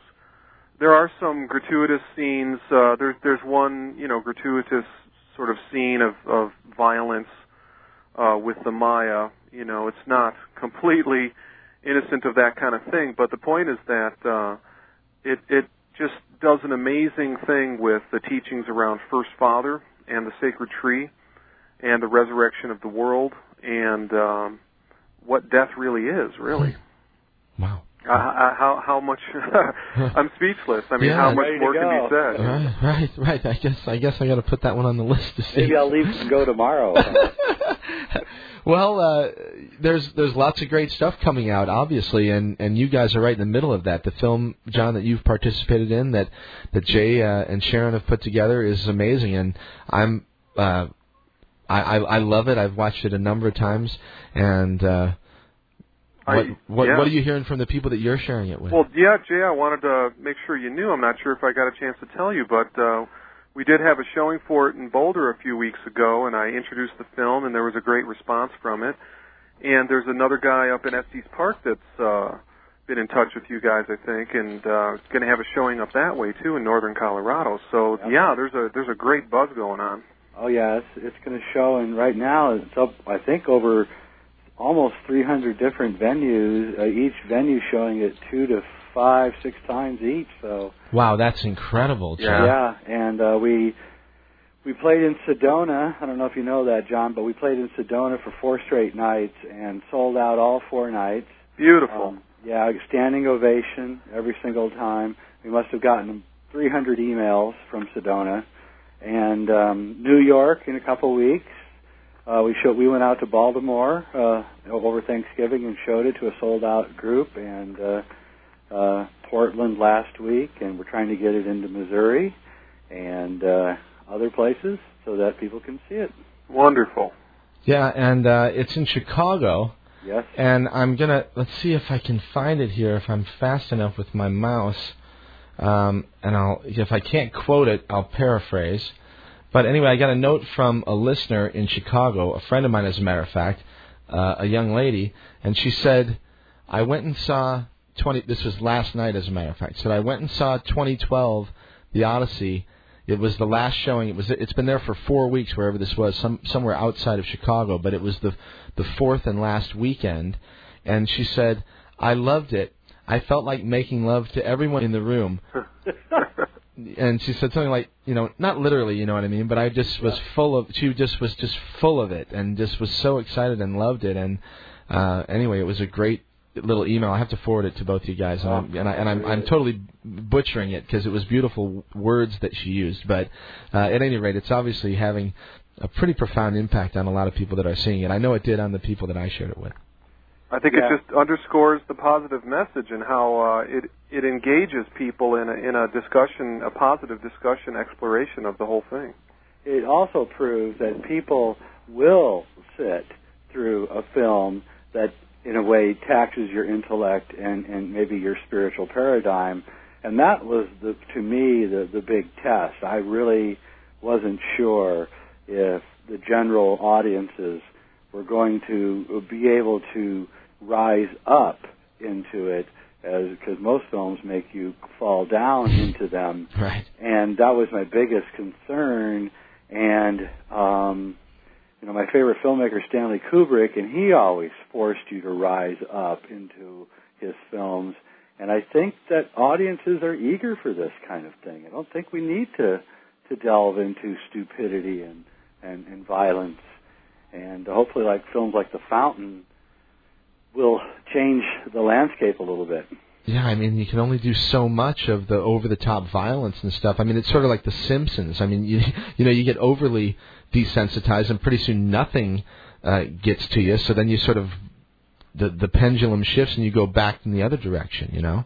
Yeah, I agree. Um, but it, that, that to me is the most encouraging aspect of the audience's response to the film is that they they they seem to understand it, they seem to get it, and they and it seems to create an emotive response, which you know, film is not an intellectual medium; it's an emotional medium. It's like music; it, it goes to the heart. And if you can't get people to walk out of the theater with something in their heart, then you failed. Hmm. And I think that that is what is so encouraging about the response so far to the film. All right. Look, uh, John, a couple more minutes. Uh, what's going on? You're leaving for Mexico next week. Yeah, I'll be in Izapa in 10 days, and I'm actually uh, bringing a little astronomical measuring instrument that I uh, devised and constructed to measure the, the azimuth of the solstice sunrise. So I'm going to be doing a little bit of a little science there while I'm there. All right. And uh, so uh, then on to Palenque for New Year's. That should be pretty fun. Awesome. Uh, awesome. I haven't done sort of a fun trip in a while. I, I usually uh, go, uh, you know, flown in for uh, for something and flown out. So it'll it'll be nice to have a little bit of a uh, exploration and and hopefully getting to the site of Yaxchilan. So on my website there will be uh, an update on on what's going on with that, and uh, just continue to do the research and get the material out there and. Uh, and uh, keep moving forward. All right. Uh, one more quick question for you while we've got you. Uh, Do either of you know anything about the Schumann resonance frequency and if it's doing anything funny? You know, the Uh, sort of underlying Earth's pulse or whatever they call it. Uh, it's, it, from what uh, Gregg Braden is saying, it's you know still on a steady, steady, steady drop. So uh, I don't know. I, I haven't heard anything recently, Hmm, okay. except that it's just in a steady decline, and uh, we will see. All right. Okay, uh, John, enjoy yourself. Have a wonderful trip, okay? Uh, thank you for having me. I'm looking forward to the rest of the show and uh, uh, Merry Solstice and Happy New Year. Absolutely. And look, uh, John, as soon as you get back, get in touch and we'll we'll get back on the air and do it again, okay? Okay, sounds good. All right, everybody, wonderful stuff. John Major Jenkins, you can find him on the web at alignment2012.com, and you can always link over there from my site as well. And I'm sure Jay's probably got ways to get over to uh, John's site. And Jay, of course, can be found on the web at Jay Weidner, J A Y W E I D N E R dot com. Jay, what's the website for the film? Uh, 2012. That's 2012. And then the words The Odyssey. T H E O D Y S S E Y dot com. 2012. The Odyssey dot com. Okay, You can go there and you can look up where it's showing in your area and uh, go to it. It'll be showing in, in all through January and February. And if it's not showing in your area, uh, find your local independent theater or whatever, and Yeah. get in touch with them and tell Pressure them to them. check it out. Yeah. I mean, I'm trying to do it here in Columbia, and it's not it's not easy because I got a lot of people pounding on their doors with films, I guess. But uh, No, you know, I have it when when we get off or tomorrow. Well, let's email because there is a woman somewhere near you who uh, um, I think between the two of you, you can get a showing. So All right, all right. Well, good. Anyway, it's great stuff, and there are a lot of people that, uh, when they hear it, Jay, are going, "Yeah, let's check it out." It's sort of it's, it, it is striking a chord. Obviously, you're in 250 or 300 theaters. Yep. I mean, that's outrageous. I'm so proud. That's great. Yep. I am too. good for you, and good for Sharon. How you know Sharon's sort of behind the scenes. She doesn't like to do the radio thing, but great Yep. for her. You know. Yep. Well, you know, she's she's just a you know she's a, a introspective artist and uh, doesn't is not probably as gregarious as I am. So all right. Well, what do they say? Behind every great man, there's a great woman. So. that's for sure. That, Um, that is a great woman. Let me tell you. all right, sounds good. Look, we'll take a break here. We'll come back in a minute, all right? Yep. All right, everybody, it's Mike. You listen to Radio Orbit, KOPN Columbia, 89.5 FM, about 1245 now, the 19th of December. And we've got Jay Weidner. Big thanks to John Major Jenkins for spending a little time with us there. And uh, thanks to Jay for uh, for sharing his time as well with, with Rick and with John. We'll come back with Jay. We got another hour and Actually, we got as much time as we want tonight because uh, the the person who's supposed to do the show after this one said they're not coming in, so I can just continue the show if I wanted to. Anyway, uh, we'll uh, we'll just see how things go, and we'll be back with Jay in just a few minutes. Okay. All right. In the meantime, here's another wonderful piece of music from a good friend, Lucas Klotzbach. This one's called "With My Back to the Sun." We'll be back in just a minute. It's Mike. You're listening to Radio Orbit, KOPN Columbia.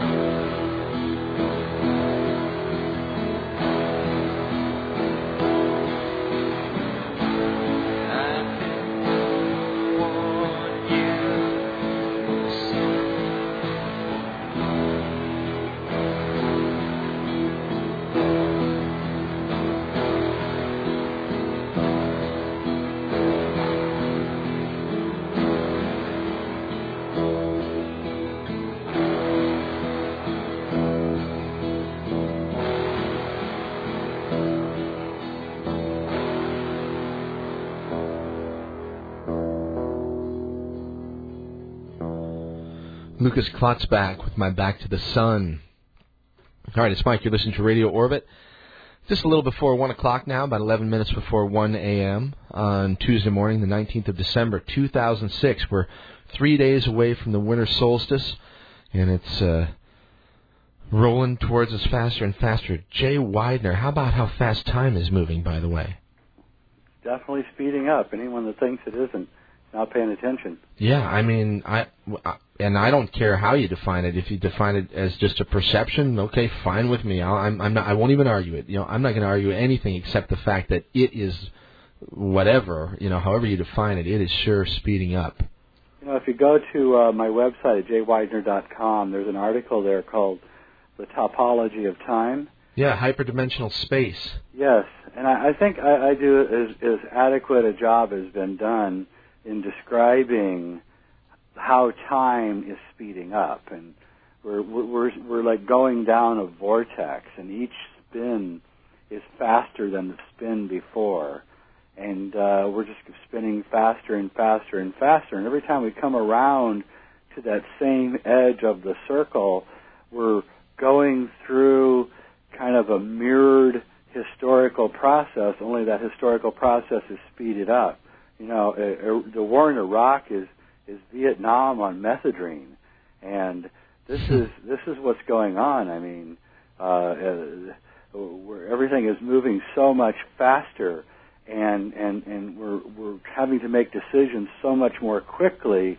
that of course we're going to make more mistakes in Mhm. that kind of environment, and that's what's going on right now. hmm Yeah, and, and and you combine that with the uh, information transfer that's available now, and like you say, everything is everyone knows what's going on, and it just becomes just a complete cluster. It does, and uh, it's uh, watching it occur is uh, can be exhilarating and disconcerting all at the same time. And Hmm. I think we're all watching this and going, "Oh my God, where's this going to end?" Mm. And it's probably going to end in some kind of gigantic disaster. although I don't think it's going to be a worldwide catastrophe that where everyone will die, but I think there's going to be a series of, of disasters that are going to wake us up. Mm. And uh, I think that we're starting to go through them even right now as we speak. It's not just the war and not just politics, but it's the weather and Mm.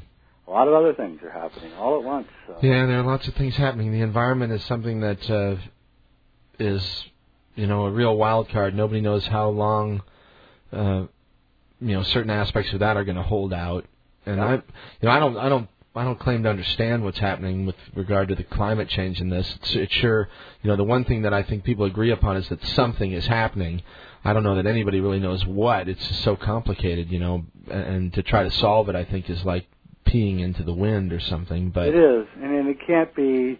Um, no offense to the environmentalists, I'm not quite sure it, it's global warming is caused by the envir- by by cars and things. Although I'm sure they don't help, uh, because Mars is heating up, uh, Neptune's heating up, uh, Jupiter's heating up. There's a huge uh, uh, polar storm on Saturn right now. Uh, things are are happening across the entire um, solar system, and they appear to be related to the sun. Right. And of course, the most important panel on the Cross of Hendaye is is the angry sun. Someone told me, emailed me the other day, and said that they were watching a news report on CNN about the solar flare that happened last week, and they used the uh, expression that the sun was angry. And I thought, wow, you know, now they're starting. Now it's starting to fall into the vernacular, you know. Hmm. So I don't know. I, I, something is going on, and it's profound. Um, my my biggest worry right now, to be honest with everyone, is is I'm not sure how the how the food production chain is going to take the repeated blows to the environment. And, you know, it probably would behoove people to maybe buy a, a bit of dried food and some canned food and store it away just in case. I mean, if it doesn't happen, you can always give it away to the homeless or something. So. Right, right. Yeah, it's certainly more un, more and more unpredictable. I think I think if nothing else, people are are doing that, looking around, saying, "Well, gosh, I don't know what's going on," you know. And I don't know if it's for some it's liberating, and for others it's debilitating. Yes. You know. Well, I, to me, it, it is liberating because I knew the old way wasn't working, Mhm. and so I would, as uh, Terence says in the movie. Actually, I don't think he says it in the movie. He says it in the talk that the, that, that was that was taken and put in the movie, the Eros and the Eschaton. He Right, says, you know, that this thing is falling apart, and that's good because we were not we weren't winning anyway. you know, and that's that's sort of how I feel. We weren't winning anyway, so who cares if that side is beginning to fall apart and to lose? They were never on our side to begin with, so. Uh, you know, so it's time to take care of ourselves, and it's time to, um, and it really is time to get right with, with you know, the inner spirit and to figure out who you really are and and what can be done to um, emanate the spirit. And this is what alchemy is about, and this is what you know. All all the secrets are going to be released, you know. And um, Gosh, they already are coming out. It's like fast are. and furious. All you got to do be, is paying attention and looking, and you can find them. You know. That's right. Um, are you familiar with uh, Tony Bushby and uh, the Bible fraud and the secret in the Bible? Uh huh. Uh huh. Uh-huh. Yeah, those are very interesting books. Um, I think that you know he's he's a guy who uh, has really done his homework and uh, and he's really got it down and he understands what alchemy is and uh, he's releasing the secrets. A very brave man. I'm sure his life is being threatened by certain forces and. Uh, and uh, you know, I don't know where he is or how to get a hold of him, but he'd be somebody you should get on your show if you can. Yeah, yeah. I, I've I've I've read lots of his work, and I've sort of jaw dropped at it. you know? Yeah, it's very impressive stuff, Yeah, yeah. and uh, and I'm not sure. You know, he, he's very coy, and he doesn't want anyone to know how much he really knows. Hmm. But from reading between the lines, he knows an awful lot, Mhm. and uh, I highly recommend any of Tony Bushby's books. So, you know, these things are happening. He's releasing information. Secret of Alchemy is about to be released. In fact, it is being released even as we speak on certain websites. And um, What do you know, mean by that? well, um, the, it's I can't let you just say that. The Secret of Alchemy is being released on a few websites and just blows right by it. well, um, I, I I don't want because it's be, the way it's being released is is not uh, exactly the way that I would release it. I, I I'm I'm a little bit reticent to uh, to tell people where to go look, but you know, it's like. I'll tell you where to go look. It's MikeHagan.com. Yeah, go- and go go, to my my- archives, okay? Yeah. it's in there. Trust me. well, you know, the secret of alchemy is an ancient secret, and and and it's well known. The entire secret of alchemy is inscribed in in the construct of of the cross of Hendaye, Mhm. the actual real secret. It has nothing to do with the end of time, although that part of alchemy is, you know, the part that I've concentrated on, at least so far in my research. But the Cross of Hendaye is describing completely and accurately the entire secret of alchemy. And to grasp that is to grasp, you know, the final thing that we all need to understand before the end of time. How that gets released is is, you know, problematic because it's not everyone's going to understand it and and those that do hear it are going to think well yeah i kind of knew that already and, and so it's just going to act as a confirmation of what they already knew. Mm. uh, but that's not what's important. What's important is is that once the idea is out it will begin permeating the consciousness. And you know certain people of a certain ilk will begin practicing it and when they do that's when the change will come Hmm. Wow. All right. Um, let's see. I'm going to do a quick ID here, and we're not going to take a break. Uh, so it's Mike. You're listening to KOPN Columbia, 89.5 FM, Radio Orbit. My guest is Jay Weidner. You can find information about Jay on the web at J A Y Weidner, W E I D N E R dot com, jweidner dot com. He's an author, a filmmaker of amazing books and uh, and films, as a matter of fact. And we're fortunate to have him on the program again with us tonight. And uh, he's a regular uh, and one of the favorites uh, here on the program. Jay, I get such great response when you're on the program, and and uh, the the the uh, listeners are just they just eat it up. And in fact, I'm peeking in the chat room right now, and there's lots of people in there that have questions and comments. But uh, anyway, great to have you here. Yeah, it, it's great to be here. You know, I, I don't want to. I don't want to let what I just said slide. I guess. No, I want to say now one. that I'm thinking about it. Let- um, Let me quote something, and then you continue, okay? yeah. Alchemy was not about the transmutation of crude metals into gold, but was a magical art designed to bring the soul to completion. Terence McKenna. Yep. By the way, there's a great film which I've just seen uh, coming out. It was the last thing that Terence did, um, and it's called Coincidentum Oppositorium, Oh. and it was shot in Prague, and it's about John Dee and Terence is is the storyteller, and um, Sacred Mysteries may pick up the film. It looks like uh, we're working on it right now with the filmmaker Great. and uh, it's an incredible film, and I just pray that it gets out soon because it's so wonderful to see Terence in, in his full glory, and as he is in this film, he's so relaxed in in this film, and uh, it's just beautiful. Wow, how'd you come across it? Well, it's uh, the the guy's been working on it for years. Terence actually told me about the film years ago, and I wondered what happened to it. And I finally got a hold of the guy, actually the guy's son, because he died, and that's why the film never got Mm. finished. Mm-hmm. And um, you know, he sent it. He wanted to get to Dennis to approve it, so Dennis saw it and approved it. And so now we're working on the final finishing parts. They're taking some of my advice. They're interviewing a few people like John and me and Dennis to include in the film, commenting about Terence. And then we're going to have it out, and it's going to be out hopefully before June or so. Right on. Yeah, it's a great film, beautifully done, shot on film, just great. Just Well, that's is that is awesome news, and I'm so glad that you and Dennis are in touch and Yeah. uh, and talking and everything. So that is so cool.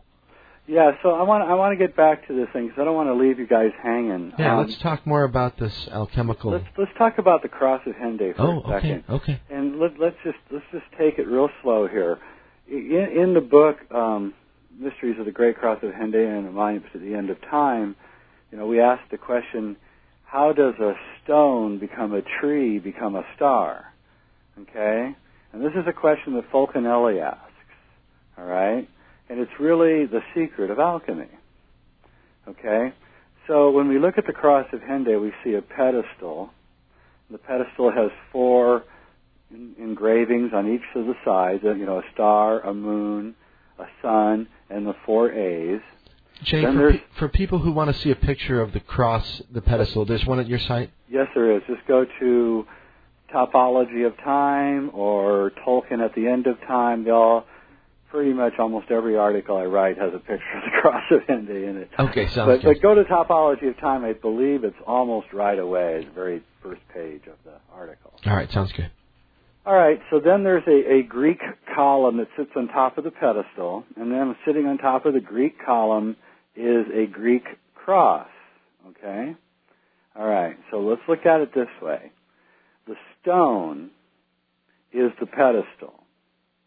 The tree is the column. And the star is the cross at the top of the column. Okay. Okay? The stone is the base of the spine. The column is the spine, and the cross at the top of the column is the pineal gland, which sits at the top of the spine. Mm-hmm. All right? So when the stone is activated, it activates the tree or the spinal column, drives the force upwards, and lights up the pineal gland. The pineal gland, once it's lit, once it's turned on, using the force of gravity, begins to percolate down into the genetic structure of the body, turning on the photons that exist inside the DNA. Okay? And so when a, when a snake is on the ground, when a snake is horizontal, it represents three dimensional forces. when the snake goes vertical, when it becomes a caduceus, it begins, or, or even in the Mayan tradition with Quetzalcoatl, Mhm. it begins crawling up the trunk of the tree and turns into a bird Mm. and flies away. And this is the Kundalini description too. This is. And one time, I woke up in the middle of the night and I was trying to figure out, I was working on, on, on the Fulcanelli stuff, and I, I, I kept looking at image number 46 from Mystery of the Cathedrals by Fulcanelli. In the original copy of the book, this was the very last illustration. And it's a, it's a, a initiatory chamber that's in uh, Bourges in France, and it has to do with light becoming light becoming light. Hmm. And as if this is the greatest mystery of all, this is the final initiation. And as I, I was looking at that, I, I, I suddenly had an idea. And the idea was to go to Arthur Avalon's book, Secret, uh, The Serpent Power. Now, Arthur Avalon's real name was John Woodroffe. He was a judge in India in the late 1900s, and he was very interested in alchemy and tantra. Uh-huh. And he purchased, he bribed an Indian to give him the serpent power text.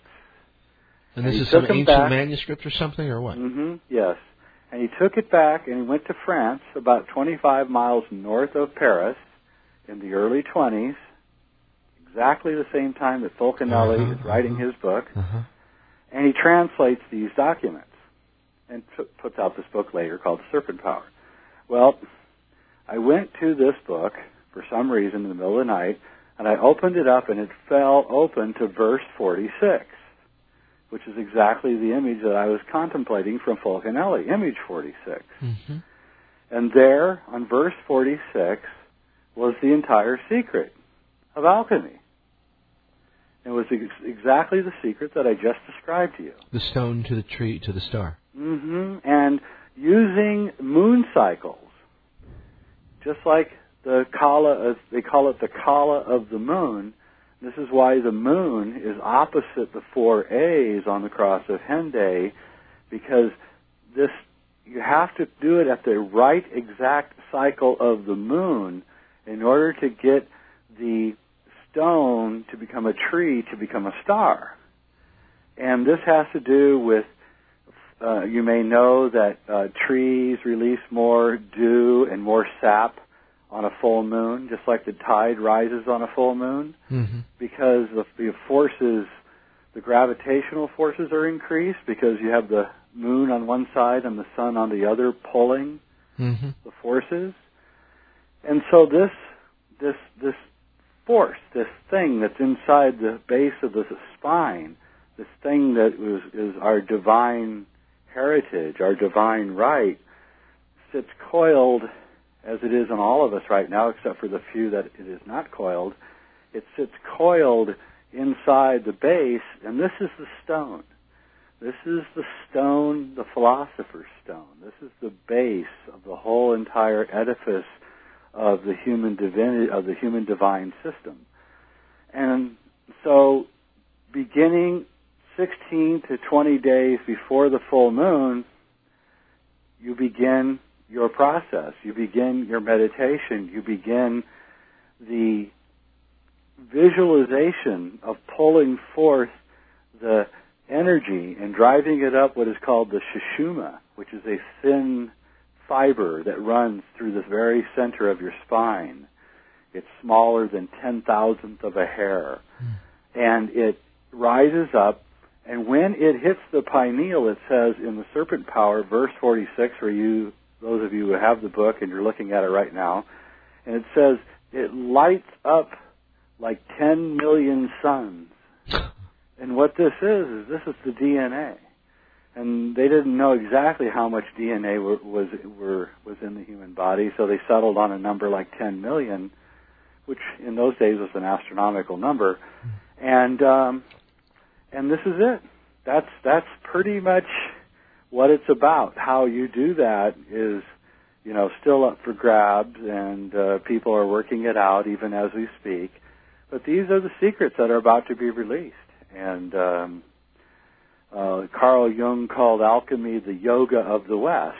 Hmm. And indeed, that's exactly right. It is the yoga of the West. It is a a series of transmutative processes designed to turn a man or a woman into Homo luminous. Hmm. All right. So, all right. You and I have talked about shamanism before. Mhm.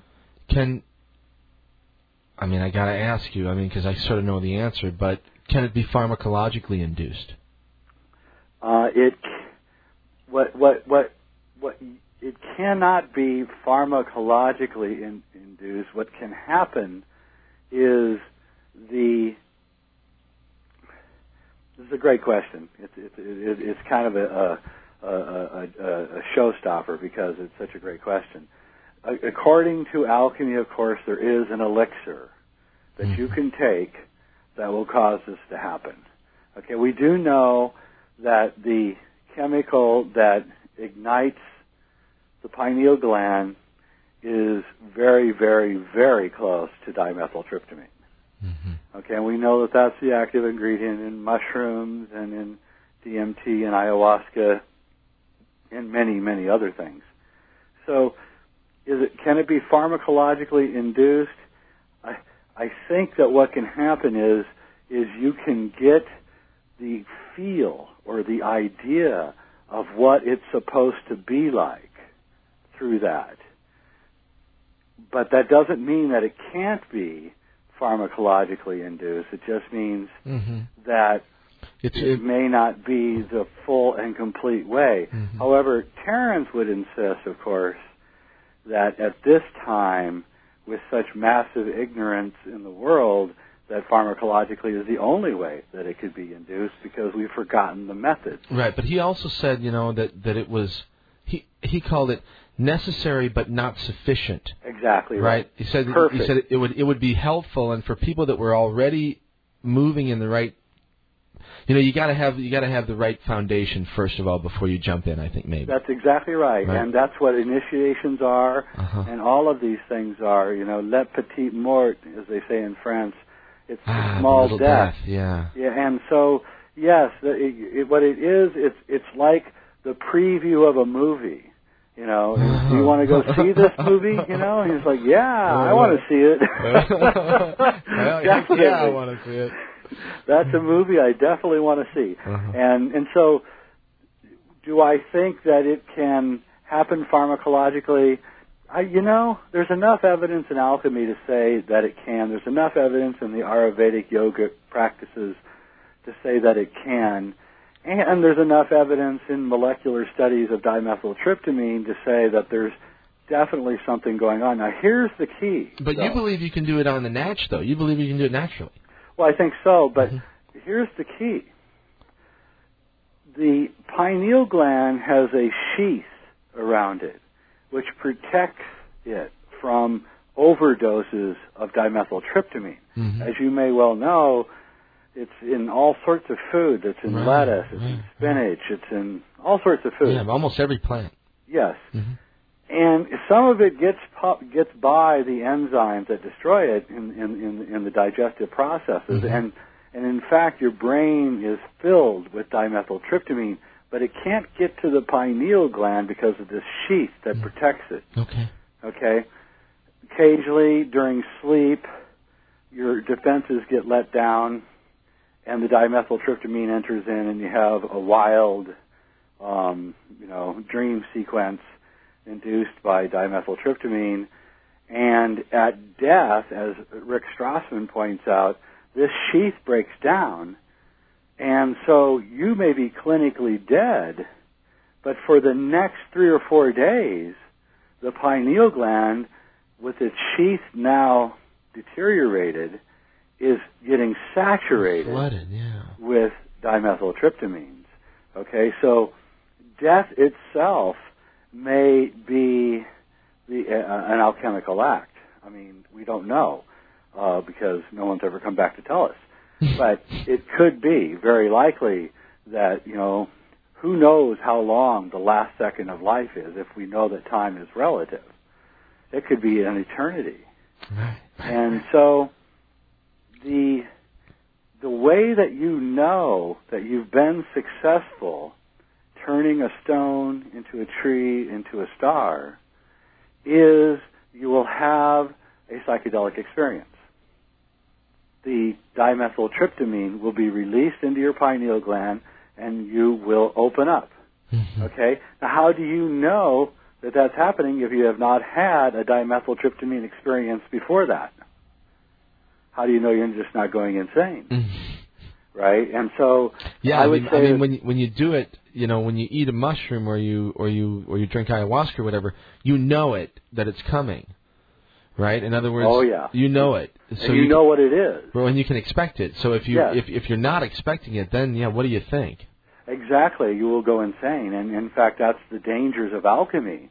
Is you know, watch out. You know, you're going to go insane if you keep trying to do this. Oh, be careful what you wish for. Exactly. And so what what initiation, what these what these tryptamine oriented drugs are doing is they're softening up the field so that you're ready for it. So you know what it is when it gets there and you know that it isn't insanity or phantasmagoric images, you know, brought on from interdimensional experiences, which it is, of course, but you're just you're you're there. You're you know, there's nothing worse than to be dropped into a foreign city and not know where you are. But if you have maps and you've maybe even been there a couple times, and it feels familiar and comfortable to go to Paris. Mm-hmm, mm-hmm. And I think that's what it is. And I think that's what initiation is. I think that's what these drugs are. I think that the whole thing is about getting you into that position so that you know that you're having the experience. That reduces the fear factor right. and lets you go forward so that you can complete the great alchemical experiment, which is to light up the entire DNA.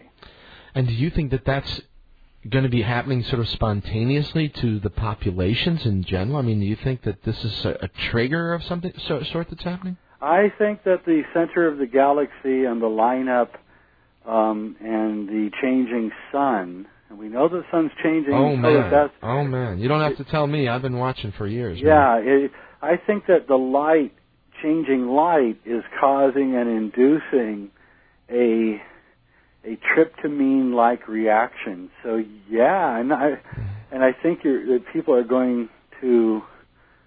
Well, those who are not familiar with the experience are going to lose their mind. They're going to wig out. They're going to wait. They are wigging out. Mm. That's what's what's going on. Mm. And it's like you know, um, Terence used to always say that you needed a keep cool guy. You know, and I say, well, you know, what do you mean by that? And he said, well, you know, when you're in the bedroom and you're on five grams, mm-hmm. you know, and you start screaming, you know, you need a guy in the in the other room who opens up the door and says, hey, keep cool, guy. right. It's You cool. know, Yeah. well, you know, that's what we need right now is that guy who says, "Hey, keep cool. You know, everything's fine." You know, and and that's what this is about, and that's why I know that the great alchemical sper- experiment of the end of time is taking place because of all these things that we're talking about. There can be no doubt. I'm not saying that it's going to be en masse. Right. It may only be 10 people or 20 people or 100 people. I don't know. Who knows? Yeah. But it is, and they're the only ones that matter, by the way. Mm. Nobody That's- else matters. And- Hey, that's I mean that's sort of what evolution is. yeah, but isn't so- a million lotuses for one lousy flower, right? That's right, exactly. and and and and so yes, we should have compassion for those people and and everything, but at the same time, you know, you really got to worry about what you're doing. Yeah, I mean, have- I mean, nature obviously isn't that sentimental. no, it isn't. You know, I mean, she. I mean, look at the tsunamis. Look at these sort of things. I mean, uh, nature doesn't choose religious uh, ideologies or which you know political party you voted for. She wipes out whoever's in the path of the wave. That's right. I mean, na- nature is a harsh mistress.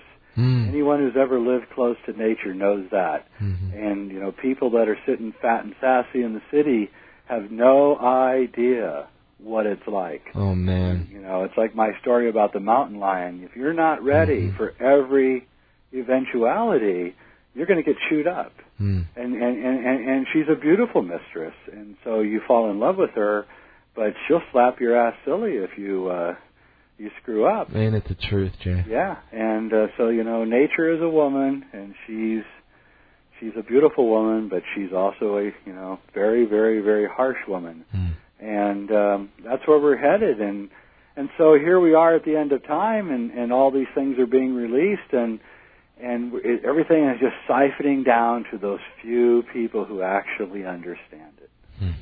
Amazing.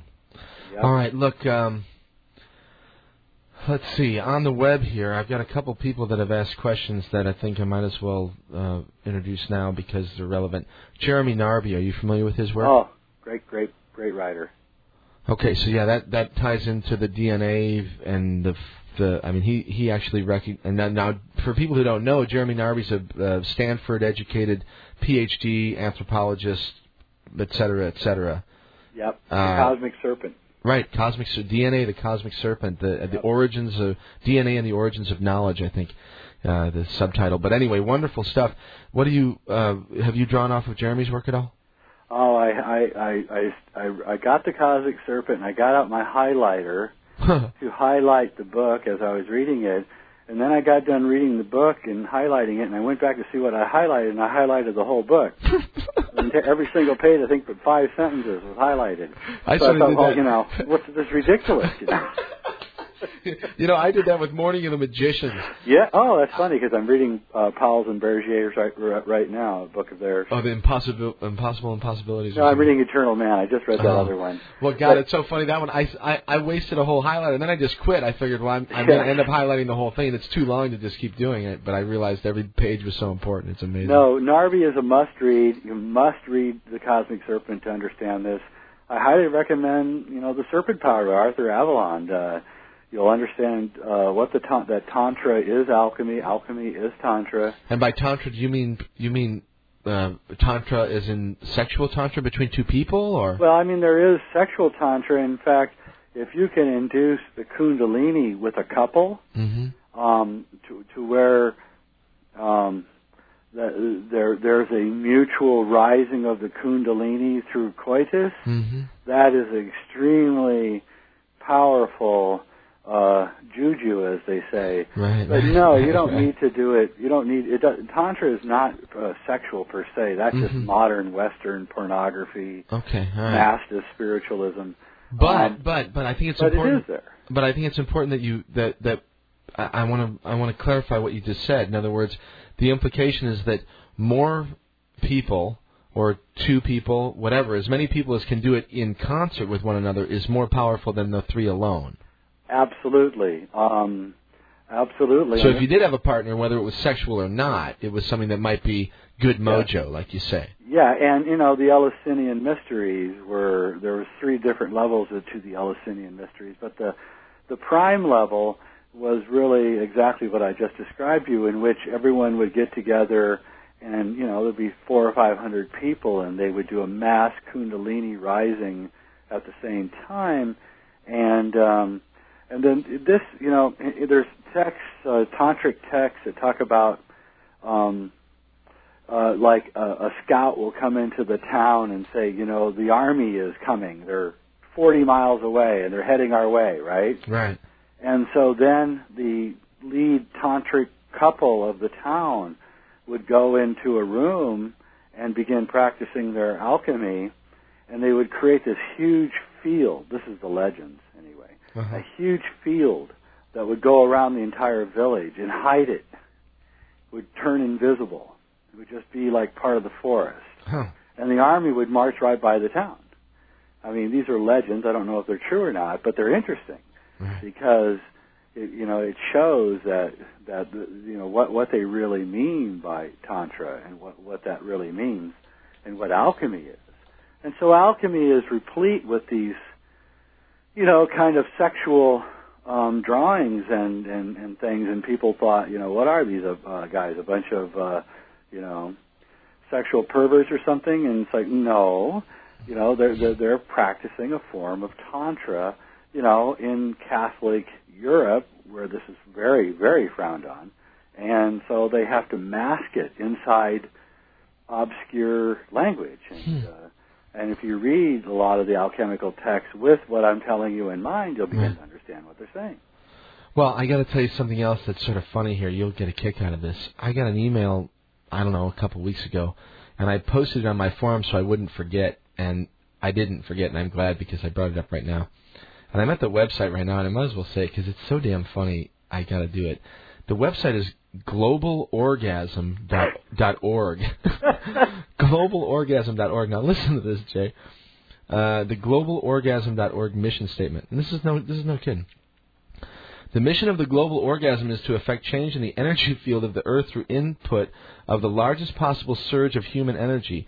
Now that there are two more U.S. fleets heading into the Persian Gulf, blah blah blah. I'm not going to do the political stuff, but anyway, Yeah. they basically say that um, uh, this is the first annual solstice, solstice synchronized global orgasm for peace, leading up to the December solstice of 2012. They want to do this every year. Unbelievable. And and so this year on the 22nd, they're asking everyone to somehow have an orgasm on the uh, 22nd of December. And I say, wait, that's a pretty damn good idea, but uh, Well, it sounds fun, but you, um, the only- the only problem with it is that if you if you have an orga- uh, orgasm, you are you're expending your stone, ah, and you don't want to do that. You know, that's that's not what you want to do. Tantra is a, is coitus interruptus. right, it, it tries to hold that back. Yeah, you don't want to do that. In fact, you don't want to do that at all if you're a male, um, if you can avoid it. I mean, it's very important to to not release yourself and to because, because the stone at the base of the spine uh, builds up a charge, and um, that charge is induced by this kind of um, this is why you know celibacy was a big thing among among mystics because it wasn't that they didn't like women or they didn't like sex. It was that they were trying to build up this charge. What tantra does in sexual tantra is it reverses the whole thing and says okay we're going to have it and we're going to build it. Um, you know that you know that electricity is basically comes from friction it- whether it's a big wheel being turned by a waterfall or wind or atomic energy, and it builds up a, a huge layer of friction or static charge, which is then transduced into a transformer and goes in and powers the radio and the lights. Okay. hmm Okay, so the human body has an electromagnetic field also. And when you are doing Tantra, coitus interruptus Tantra, um, you're building up a huge friction charge. And it's at the base. That's why it's so important. It's a, it's a, it's a, it's a friction static piezoelectric charge at the base of the spine, which ignites the spine, and it will either ignite the spine or you'll, it'll result in an orgasm. And um, and of course, It either goes one way or the other, sort it goes one way or the other. Either way, it's going up. and uh, this is this is you know they've done you know this is this is what this is what where life comes from. The, the each each each sperm cell is is a is a highly charged, electromagnetically charged um, organism, and uh, and so this is where life comes from, and this is where so in, in, in alchemy you're reversing that flow, and again you don't need to practice this in a sexual way at all, um, but you do have to work on this. You have to visualize it.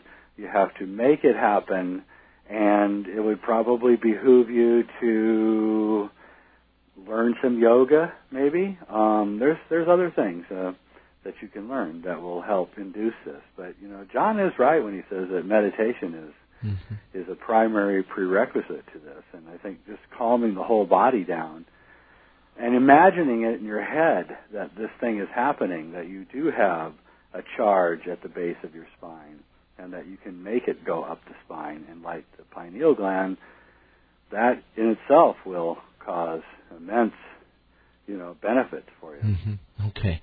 All right. Look, we're right about the bottom of the hour. Let's uh, take a breather. All right. Yep. Okay, everybody. You've had it uh, for almost two hours with Jay Weidner, and we'll have another half hour, at least with Jay.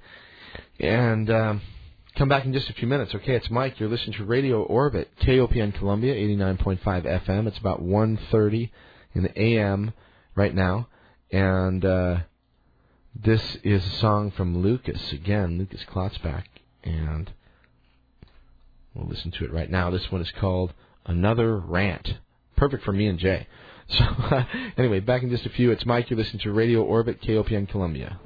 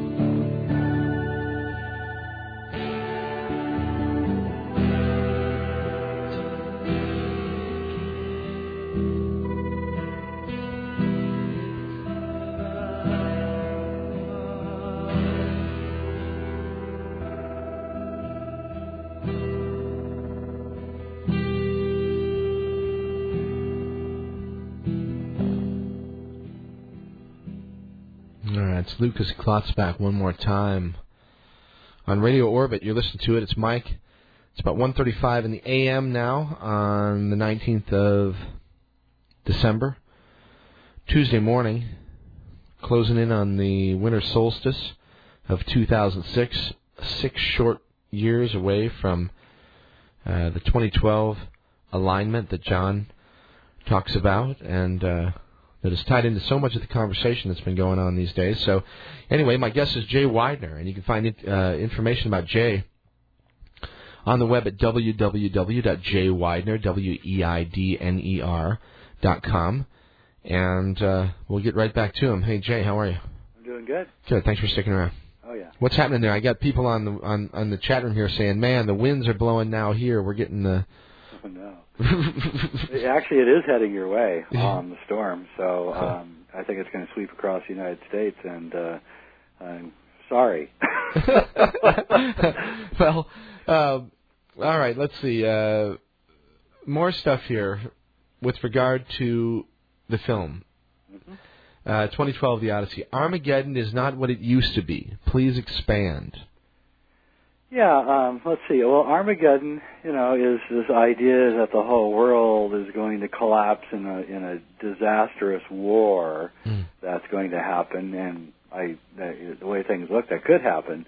But I think what we're saying in the film is that we can avoid this if we so desire, and we and and, and it comes from Moira Timms, and she's trying to say that it's it's archetypal. It's coming from us, and we can choose extinction or enlightenment, and we have to. It, it's our choice. So Armageddon is not what it used to be. Is yes, there is an end, but is it going to be a disastrous end? Or is it going to be an enlightened end? And it's our choice. And I think that's really the whole point of why uh, I was involved in the film because I'm trying to put this choice out there so that we can all see it in a as clear a manner as it can be presented. I think. And Yeah. and back to this idea of, of, of the stone and alchemy and what we were speaking about before the break, this the rising of the serpent, that I mean is an ecstatic future. Yes. And that's the future that I'm. I think is we're is what we're all trying to construct right now. It's that kind of future, and um, and that's what I mean when I say all the secrets will be released.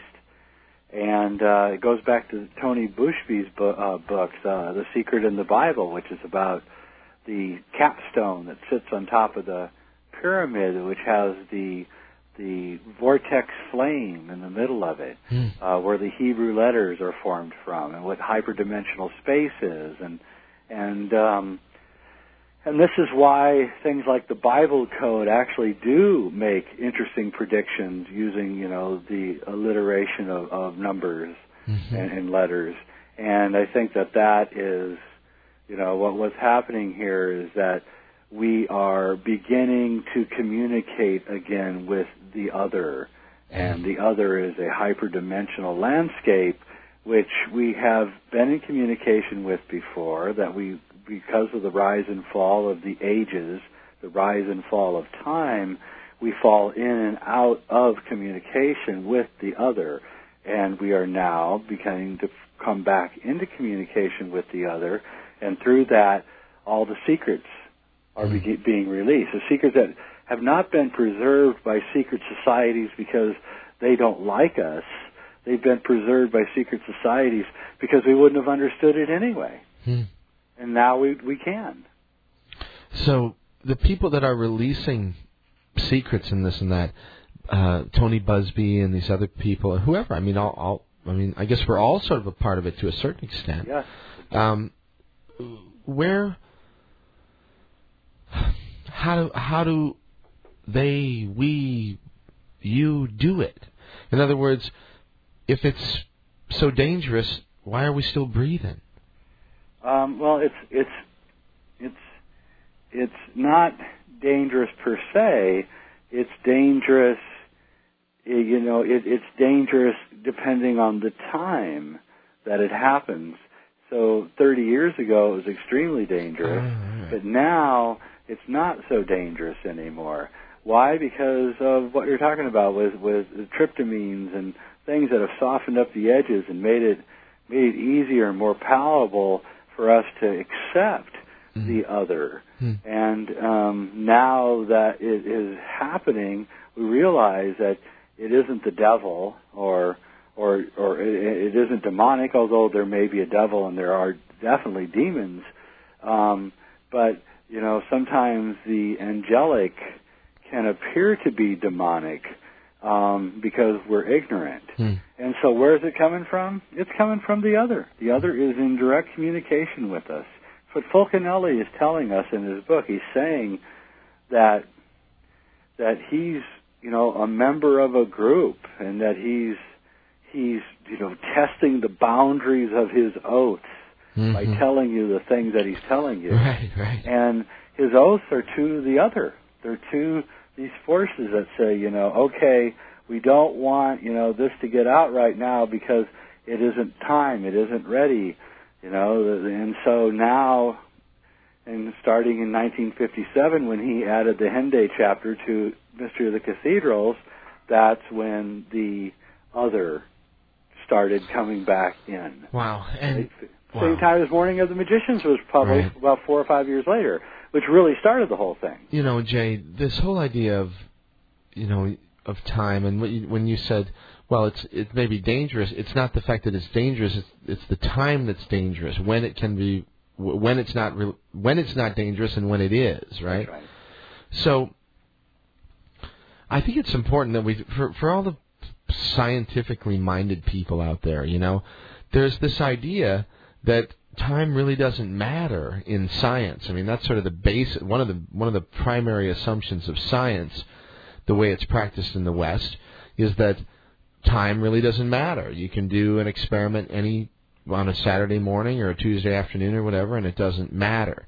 This is the fundamental problem, or one of the big, uh, the big misses of modern science, maybe. So maybe you could talk a little bit more about this because, yeah, I mean, it has to happen at the right time, That's and when, right. and when everything's lined up, whatever that Yeah. means, the stars and everything, bingo. Yeah, cold fusion is a perfect example of this. Hmm. Um, you can do a um, cold fusion experiment in New York City and it doesn't work. So therefore, cold fusion doesn't work. And then someone will take and do it up on Pikes Peak in Colorado, um, you know, on a Sunday at two in the afternoon, and it works. Huh. And, and and so they say, well, I don't understand because the data is completely different than your experiment.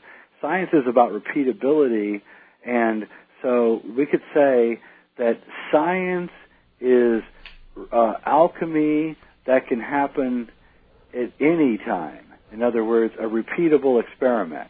Alchemy is uh, understanding that some things can only take place at certain times. Right, right. And so alchemists are watching time to figure out exactly when it is the right time to do their experiments. This is the basis of astrology.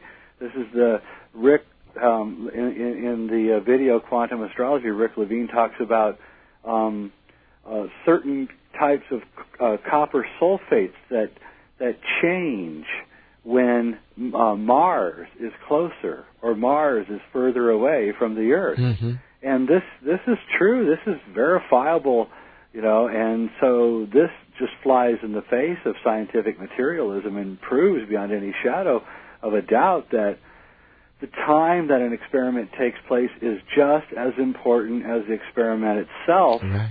And so um, there's a guy in uh, New Zealand, Bruce Cathie, hmm and he that. yeah. insists to me that you know atomic Mhm, explosions can mhm. only take place at certain times hmm Yeah. and at certain places. And Yeah, so uh, yeah. only Hiroshima and Nagasaki and only certain areas in the South Pacific are, are places that nuclear explosions can take place and that this is the real reason why there was never a Cold War that actually reached, uh, you know, in, into the nuclear pocket. And, and, you know, I think he's onto something there. I really am. And, and I think that they know the upper, upper realms of science know that the time of the experiment is just as important as the rest of it. Remember, these things only operate on atomic and subatomic levels. They don't really operate in a Newtonian Mhm. universe. hmm And so most of science is built on Newtonian principles. And although Newton was an alchemist and was studying the variability, the variations and the variability of time, he, you know, the, the universe he constructed was a repeatable universe. It could mm-hmm. be repeated any time. Gravity was always the same. Actually, gravity is not always the same. There could be no Jurassic Park today, not like in the movie. The reason is is that the spinal column of a T-Rex or a Brachiosaurus would collapse. This is what all paleontologists will tell you that they would collapse uh, it, by the gravity. So gravity during the Jurassic time was less than it is now. So gravity itself is a variable, and um, and so there may be more gravity today than there was a hundred years ago. We don't know. We can't test it. Um, there may be less gravity than there was. Maybe that's why people are getting taller now. Um, so you know, none of this is is engraved in stone. Excuse the pun. Right. You know, it, it's all about variability and watching those variables and then constructing your experiments based on those variables. Right, right, right. And so again, and we come full circle, and this is what calendars like the Mayan calendar allow you to do that calendars like the one we use typically do not allow you to do. Exactly. They're watching. That's why there's 19 or 20 different Mayan calendars. They, what are they crazy? They had 19 calendars? It's like, no, man. They're watching the Venus cycle. They're watching the moon cycle. They're watching the sun cycle. They're watching the Mars cycle. They're watching every cycle to determine right when that point when they all concrete, uh, concretize, and that point is December 21st, 2012. And that's what John's work has shown. Yeah, which is outrageous. Yes, it is outrageous. It's incredible, in fact, and it's it's a miracle that It- we've discovered this. It really is something else. Uh, Yet, yet it was put there for us to discover. Obviously, That's right. That's exactly right. It was. That's why they made it out of stone. It wouldn't disappear. Hmm. Yep. Something else, man. It All right, is. so um, you know, I wonder what it's like down there right now, like in a place like Izapa. I mean, are there? Is it is it ruins or are there? Is it is it populated? I wonder. Yeah, it's, it's there's a lot of ruins, and you know, there's a very very poor, you know, population that's being, um, you know, has a horrible dictatorship in Guatemala, and there's a lot of death squads, and Gosh. life is not good. You know, and there's a horrible thing happening right now in in uh, Oaxaca, Yeah, Oaxaca. Yeah. which which is you know where Maria Sabina came from. That's right. Yeah, a lot of people don't. You know, you may know about about the Reconquista, uh, Reconquista movement. The Reconquista movement. Yeah. Yeah. Okay. So what's going on, of course, for those who don't know, is that you know the Mexicans are uh, are are saying that they want to reconquer the Southwest United States because it used to be Mexico. Yeah, they call it they call it Oz, or something Yes, like they're that. using Mayan names. If you look at the at the leaders of this movement on the web, you'll find that you don't know their real names because they're all using Mayan names. Uh-huh, uh-huh. Yeah, so they're they're using the Mayan calendar to foment their reconquest of the United States, Mm-hmm. and this is something that everyone should you know pay very close attention to. Right, right, right. yeah, I mean, yeah, I'm I'm not gonna. We'll, we'll leave it Don't at that. go into the yeah. yes. I've got. To. I, I've got to tell you something else that I've been meaning to tell you, and I came across this on a fluke uh, instance of synchronicity. All right, and you're gonna love it. Uh, September 22nd, of course, right? Yeah. Th- that date's relevant in your book. Yep. September 22nd, 1898, which is what, 100 years before you released the book. Wasn't it 98 that you released Yep. the book? Guess who was born on September 22nd, 1898? I don't know who.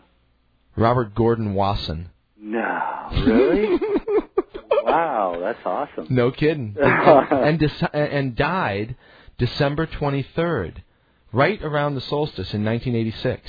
Amazing. Yep. And so I wanted to say I, I don't have a show between now and uh, and and Gordon's birth or death date, but I wanted to to, to put a uh, you know just a recognition out there to Gordon Wasson, who was so amazing and and who uh, shared the mushroom with us. You know. Absolutely, and brought uh, everything that we know to us. Because he's the one that found Maria Sabina. That's right, down there in Oaxaca. Yeah, that's right. And all this is, you know, it's no accident. The whole thing, it's just all of it's playing out in some gigantic theatrical, you know, thing, and we just have to kind of kick back and watch it and say, wow, you know. So the whole thing is happening in Mexico. That's happening in the United States. It's happening around the world. Uh, you know, the, all the whole thing, whether it's political, spiritual, it's it's this huge fulcrum that's turning quickly towards the end of time. My gosh. All right, another question from the web.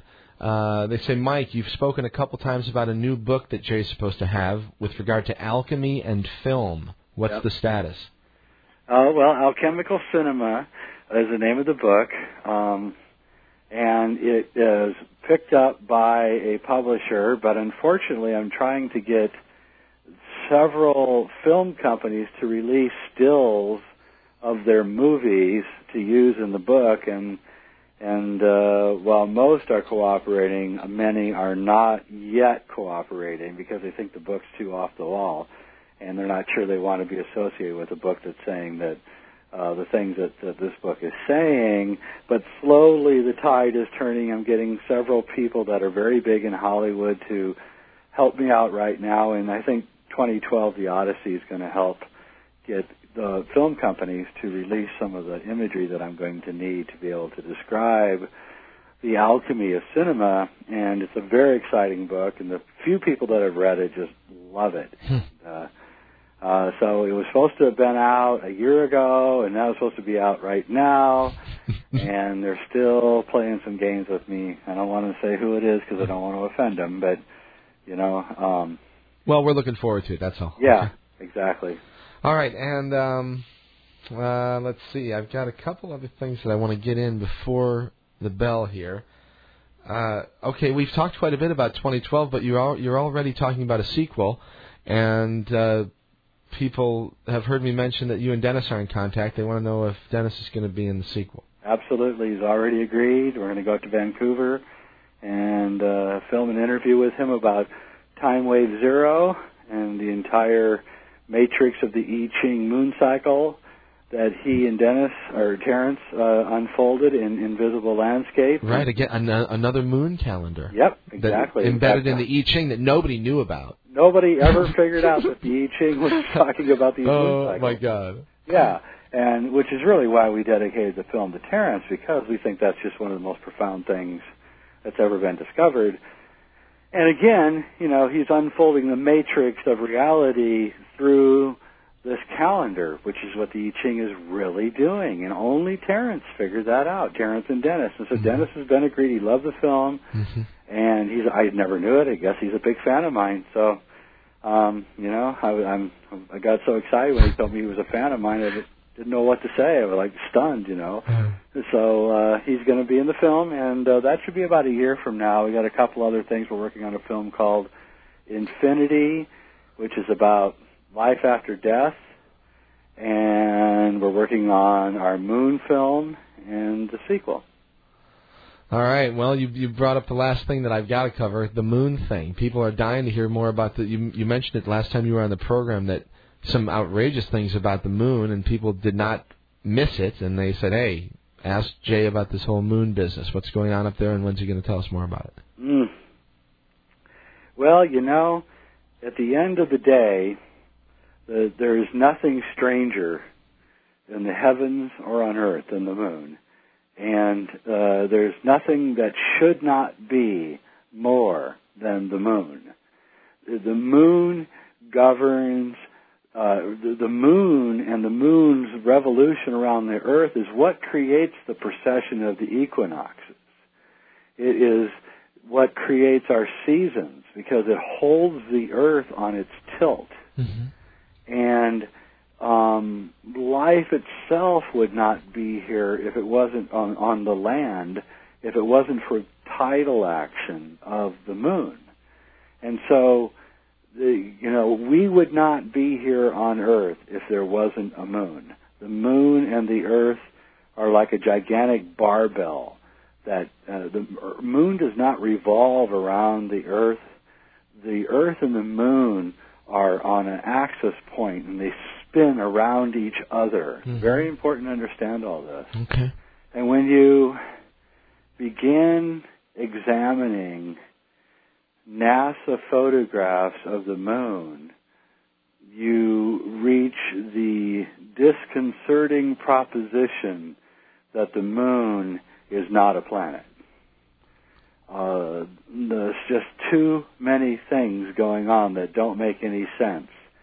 For one thing, the moon is hollow, and um, th- this is a given. There, just no doubt the moon is hollow, and I mean not just like a, a small hollow core. I mean it's hollow.